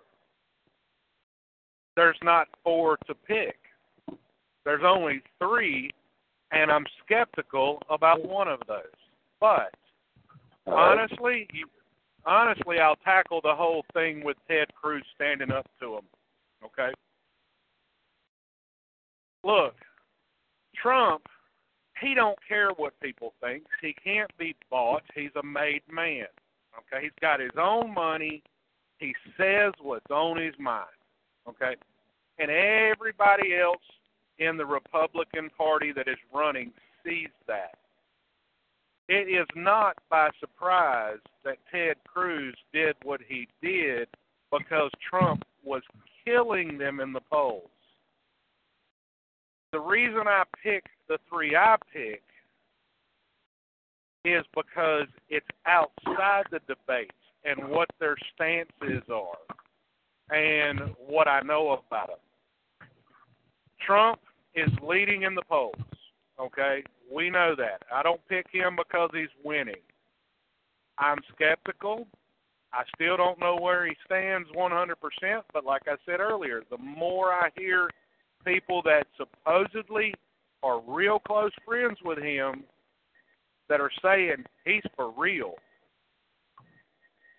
and some people that may not be so close that are saying the same thing that just do not want the things to destroy this country. I'm kind of saying, okay, maybe Trump is a good answer. My number one pick, though, is Rand Paul. He's just like his dad. Has he played politics while he's been in the Senate? He's kind of had to because he was positioning himself to get in the presidency. But when it comes to major constitutional issues, he has took a stand. Ted Cruz, yes, he's an establishment insider. His wife used to work for uh, Goldman Sachs. So, yeah, that is not a death nail, but it does question their loyalties. Uh, the rest of them, no. I'm sorry. Ben Carson's probably a great guy, says a lot of great things. He's highly intelligent, but I want to know who he's listening to because he says a lot of things outside the debate. He's for mandatory vaccination. And how in the world can you be in the medical field and not know the horrors of vaccinations and what it's causing on a continent wide scale. Not not to get into that with a global scale of all the studies that are coming out in every other country but our own, and yet you want to say you're for mandatory vaccination. Uh, there are certain areas that make me question who in the world is tickling that man's ear to say the things he's saying. And I'm sorry, the woman, Ariana, or whatever her name is. Oh, uh, yeah, she says a lot of good things, but really, I'm sorry. I think it's all yeah, for show. kind of put her I think in majority of the it. Yeah. I think they're all running. They were running cover for Jeb Bush. Trump destroyed Jeb Bush, and Jeb Bush is losing. And I don't think he's going to recover. The establishment wanted Jeb Bush to run against Hillary because Jeb was going to take the fall. But Obama is trying to take Hillary out through the email thing. So now they're scrambling to see what in the world they're going to do. And Trump Now Obama really said he's not going to he's not going to all. push he's not going to push against Hillary. He's not going to push against Hillary. He's already done. He's already said that. If he was going to, it would have come out and she would have been she would have fallen during the hearings at Benghazi. And there's been so much more that that people are missing about that. The timeline. Oh, here's something that is being pushed on some of the talk shows out there, uh, where uh, Democrats cannot honestly answer the question if Hillary is saying that it's a terrorist thing to her daughter, a terrorist thing to uh, uh, Prime Minister of Egypt or the President of Egypt and the President of Syria. Um, there, she's saying it's a terrorist attack. Doesn't have anything to do with a video, but she's coming on television and telling the American people, "Oh, it's all about a video," and continues to do so. They can't answer what that actually is. It's a lie. Okay, it's hands down. She knows what the truth is. It's a, it's actually a terrorist attack. She knows what the truth is because obviously she's saying this to the people that are there plus her daughter. But she's telling the American people who are not there that it's a video. That's a lie, and she continues wasn't that, even- that premise for like two weeks. it wasn't even a terrorist attack. Yeah, it may have been done by Muslims, but it was an assassination. Why? Because uh, Ambassador Stevens was asking too many questions. Ambassador Stevens was the go between for sending weapons to Al Qaeda. He was sending emails to the State Department and to the DOJ. They were looking at bringing him before Congress. They had to get him out of the way. which is where all of those those, thirty thousand emails that were deleted uh, all had to do with Ambassador Stevens. But you know they did find out that he made over six hundred requests for additional security. Yep. I mean, And the the timeline that FBI is going to be finding out a lot more too. Absolutely. The timeline. Okay, this is this is the Democratic side of what they they they believe and they say and they talk about. Okay, they say that well, no, she was given new information, but they were blind to what was actually transpiring at the hearing when the timeline said she knew on this day that it was a terrorist attack, and for the following two weeks she told the American people that it was this, and intentionally spouting a lie. And they say, well, she didn't have all the information. Yeah, she did. The emails showed it. The timeline showed it. Well, no, she didn't have all of the information. No, she did. All of her emails showed it. The timeline showed it. She lied. What, is she trying to protect us from what? Truth? Okay. I mean, really, let's, what were we let's, going hypo- to do? let's hypothetically say, okay, she didn't have all the information. What does that say about her leadership ability at the State Department if she didn't have all the information? That means she didn't do her job. Do you really want her to run the country? Because she obviously can't do her job. Right. You know, did Bill Clinton got caught in in one of his many and myriad lies, and something tells me that it probably had something to do with uh, overzealous gun laws. but Charlton Heston once said, and he was he was he was saying it to Bill Clinton. He says, you know, when you say something wrong, that's a mistake. But when you say something that you know is wrong, then that's a lie. And the FBI is is they're doing what no one thought could be done. And I think a lot of people were wishing and hoping and praying to God that it couldn't be done. But the director, James Comey, is supposed to be a pretty stand up cat and they there is there's a boatload of evidence that that they have just hinted at. But keep you know, I, I know you've been paying attention to this. It's overwhelming. It's it's like you said. There's no dancing around it. They can say she isn't. They can qualify it however they choose. She lied. They were all lying, and they have continued to lie. And they look in the cameras, and they looked in the eyes of these these heroes, survivors, and their families, and they lied. They lied without conscience.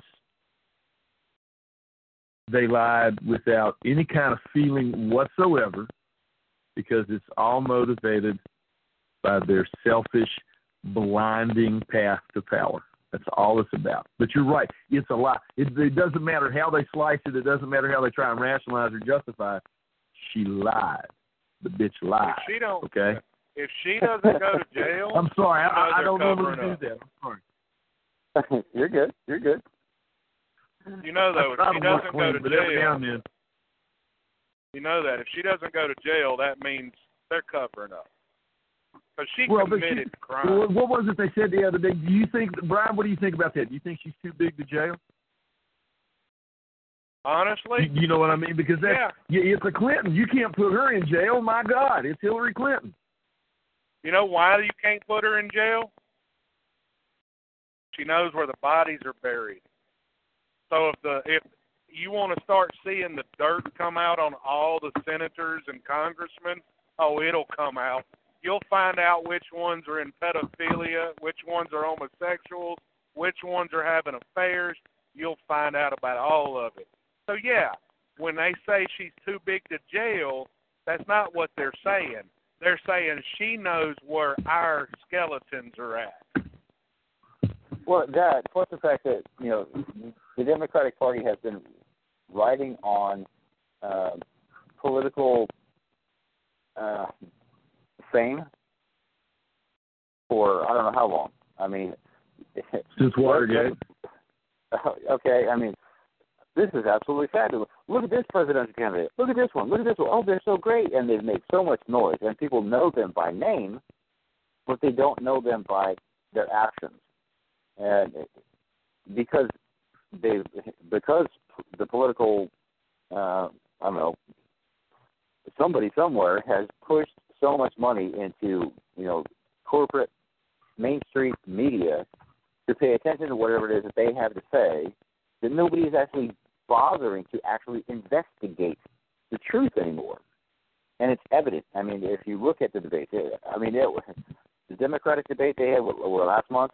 Oh yeah, you're so handsome and you're beautiful and thank you for being here and you're awesome and no no no no you're more awesome than I am and and then you had the last Republican debate, the one before last night, where it was like, Yes, well, you're going to have this one and this one and that one, and then you had look at the comparison. Okay, let's not you know get hopped up on our Prozac and forget about what happened, what's transpired in the last couple of debates. People, you know, people are taking this medication and that medication, and you know, this pharmacy makes this great medication. You can have a hard on for six months, and it's okay. And you know, you if if you're just slightly depressed, go ahead and take this medication. It's okay, but you're going to forget what happened two days ago. Oh, Yeah, I I never like oh, understood. I like him. So good. I never Oh. understood the Yeah, I- Viagra commercials. You having a four-hour erection? Call your doctor. Oh hell Yeah. no! Calling my wife. You call on my wife or go find a prostitute because I didn't have my girl there at the time. I mean, something, rub one out, something. But I mean, seriously, yeah, but he's been in there for two hours, man. I mean, you, you know, you, you, you okay, Viagra. You're going to take a pill you know, a couple hours before you might be able to actually have sex, and it's still going to last for two minutes. Then it's gone. Know, I mean, it it, it may may make you more feel more virile, but you know, performance wise, eh, you might make you might make two minutes and thirty seconds as opposed to just two minutes.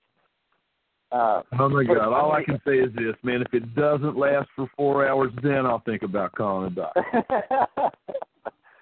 but I mean, that's that's our when you talk about when people talk about we're going to get way off of the earlier subject is totally fine. But when people talk about you know gateway drugs, our my oldest child right now who's going to turn 18 next year. Oh wow. Ugh. Um, my ex-wife wanted to put him on, and actually did so after I was, you know, too far away to actually, you know, say no. He doesn't need this drug or that drug or whatever. He was on Concerta. He was never on Ritalin, thankfully, but he was on Concerta. And then, of course, he needed something to help him go to sleep, and he was too active because she couldn't control him because she was not a disciplinarian. She wouldn't spank him.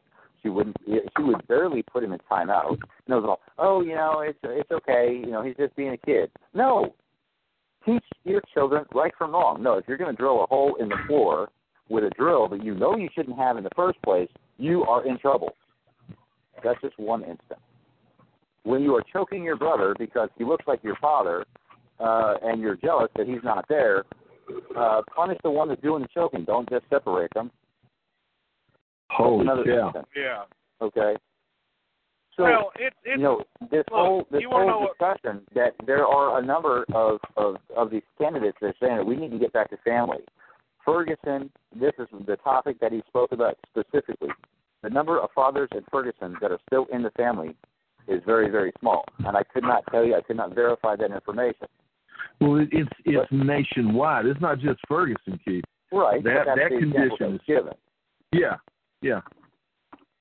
I mean, if if you're if you're not willing to be a parent and actually discipline your child, and you want you'd rather put them on you know a gateway drug like Ritalin, like Concerta, like uh, uh, I couldn't even name all the ones that they that the doctor's going to prescribe because it's supposed to make your kid pay attention better in school, but it's going to make them a zombie so that they don't think for themselves. So this indoctrination that's going on for Islam to go ahead and take place in their brain, so that later on in life they're going to think that it's okay that Islam is all this and all that, and then they have that compounded by when they start paying attention to mainstream media, that oh this is so good and this is what I should pay attention to. Well, now they're on, at the age of 18 and they feel slightly depressed because they're not on those other drugs anymore. So let's go ahead and take Prozac because that is so much more awesome. I can't get to sleep, so I'm going to take a drug like Ambien so that I can get to sleep. But you know what? I'm going to sleepwalk for the next two hours and not remember what I actually did.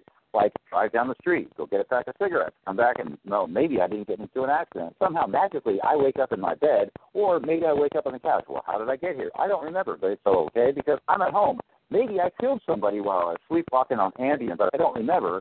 But that's going to be the excuse that's going to be transpiring in the the court system that's not going to actually punish them because oh they were on a prescribed medication and that's okay because they were actually doing the kinds of things that our government wants them to do, which is not pay attention to what's transpiring in the first place. Sorry, that's a big Yeah. one, guys. Please. No, Yeah, it's well, cool. You're, and you're absolutely right. You got to watch both hands. But here's the I mean, thing: you- what's you- causing want- the kids to lose control? One, you're right. Lack of discipline, lack of family structure. Women no longer respect their husbands. Men no longer love their wives. The children pay the price. But it's not only that. It, what you were talking about earlier, it's either ADHD or ADD. Okay, I, I gathered from what you said. Okay the the dyes they are putting in the food, it's proven like the red forty and stuff like that. When you go look at the box and it says red forty and you whatever and this that and the other, it's proven that's causing it. All this toxic chemicals that are called excitotoxins are causing the kids to not be able to settle down and pay attention. So guess what? We got big pharma says, "Ooh, we got a drug for that, but it has this side effect." Oh, we got drugs for those too, and by the time they're 20, they're on a dozen different drugs and for the rest of their life. So they, it's a cash Yeah. cow.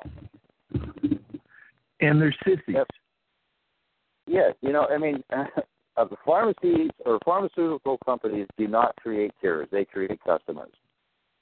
And it's been Damn well right. documented here recently where uh, hemp oil or THC oil, okay, the oil itself, not go like roll up a joint and smoke one until you're all happy and you know stoned out of your head and get the munchies. I'm talking about the the THC oil. of chicken nuggets. um, the, the oil itself, it stops seizures. Kids can speak. Uh, there's there's there's at least three, and one of them I, I can't remember what the other one is. Um, it it causes um, hunger in cancer patients. Yeah. Um, it takes care of things like glaucoma. It helps with Crohn's disease. Okay.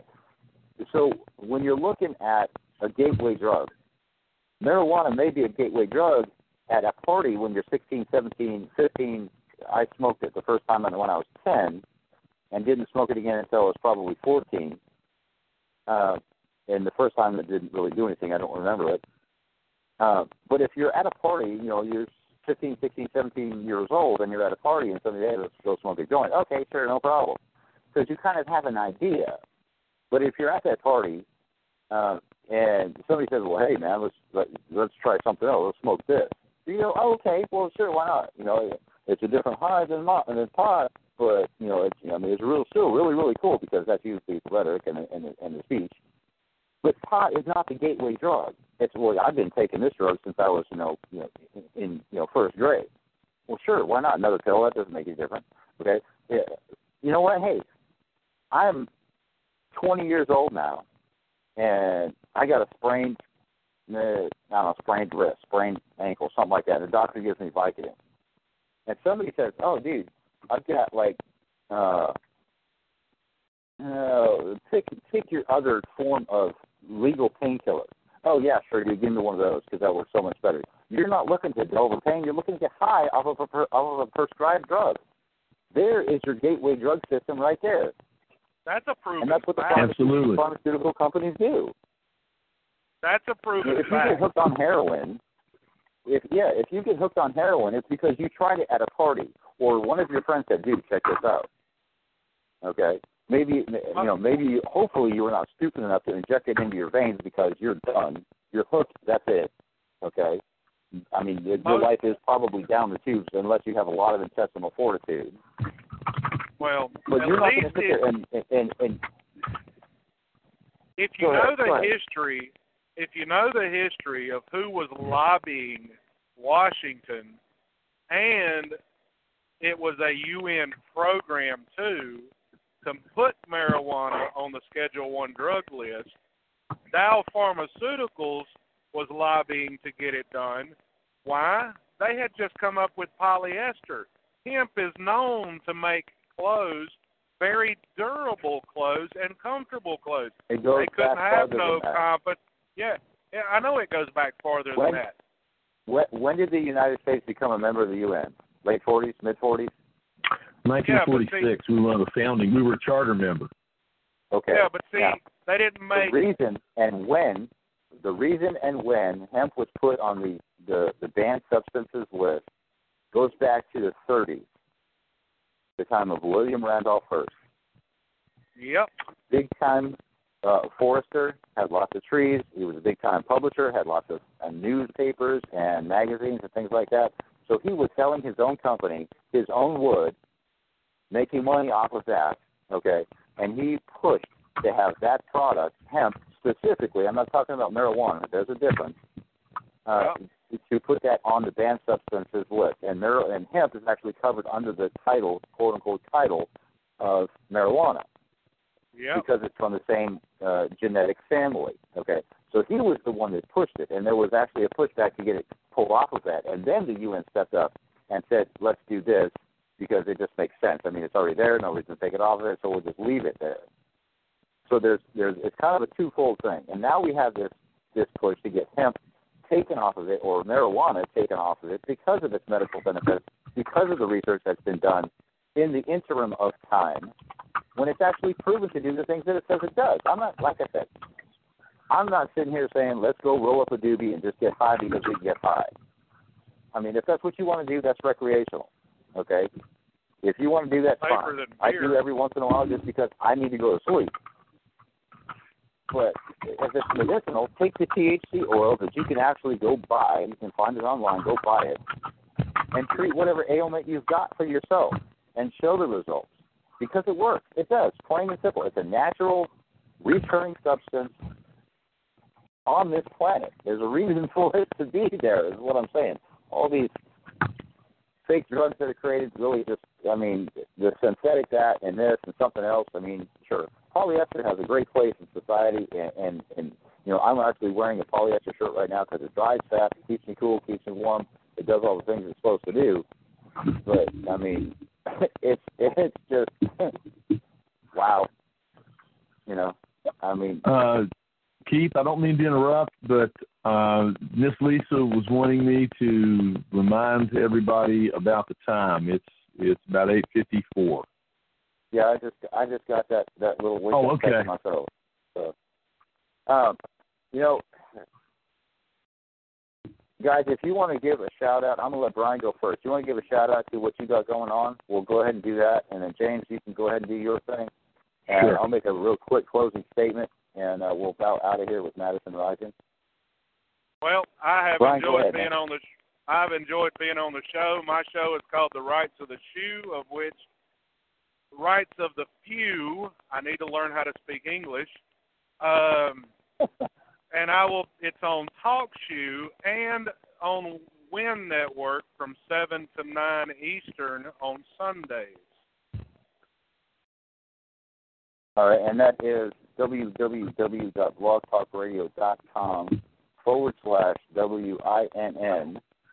You can find that network, and then you can tune into Brian's show on Sunday night. And they got a phone number over there, right? You got that phone number, or you want me to say it? Go ahead, say it, because I'm not looking at my phone book. Five one six four five three nine one two eight. Seven p.m. Eastern Time, four o'clock Pacific, six p.m. Central, five Mountain Time. If you're listening in that time zone, so uh, I'm sure Brian appreciate appreciates you doing so. James, go ahead, brother. 7 p.m. on Friday nights. It's called The Weekend Perspective. I take a look at some of the stuff that's happening that rubs me the wrong way or not, and we talk about it. And that's followed up at 8 by my wingman, the redoubtable Mr. Mark Hoffman with Reach Out America. He does the 8 to 9 slot. Also have a program at Red State Talk Radio Network, and it is called A Conservative Perspective. And you can check it out there. There are two studios available, and you can look through and check out those as well as all the other fine hosts at WINN. Thank you so much, Keeper, for having me on. I really do appreciate it. I had an awesome time tonight. Absolutely, brother. Thank you for being here, Brian. Thank you for being here too. Thank you for the simulcast, gentlemen. Um, be sure and give out, uh, you know, a, a shout out to your your listeners over there on WINN for Me. Um, I appreciate them being here as I do my own. If you want to check out more of what's going on with Keepers Mind Pool, ladies and gentlemen, please check out the Facebook page Keepers Mind Pool. Three words with an apostrophe after Keeper apostrophe S. Um, I will be. I am actually here every Wednesday night at this time at this phone number four two four two five eight nine two two zero, and you can check us out at www.blogtalkradio.com forward slash radio one five. That's all of our shows. That's our network. And uh, again, I appreciate your time. I appreciate you listening. Thank you for being here. We're going to bow out of here with Madison Rising and wrap it up. We're done for the night. We'll see you next week. Have a good one, people. Thank you very much.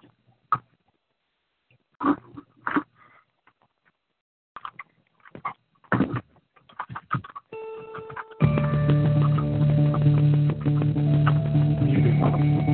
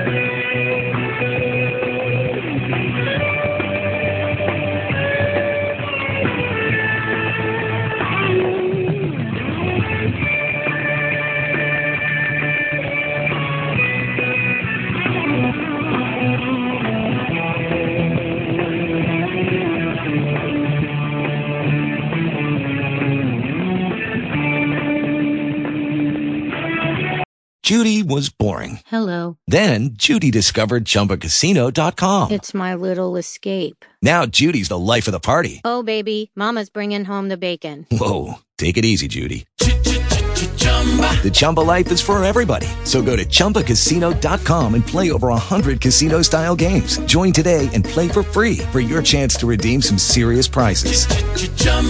ChumbaCasino.com. No purchase necessary. Void where prohibited by law. 18 plus terms and conditions apply. See website for details.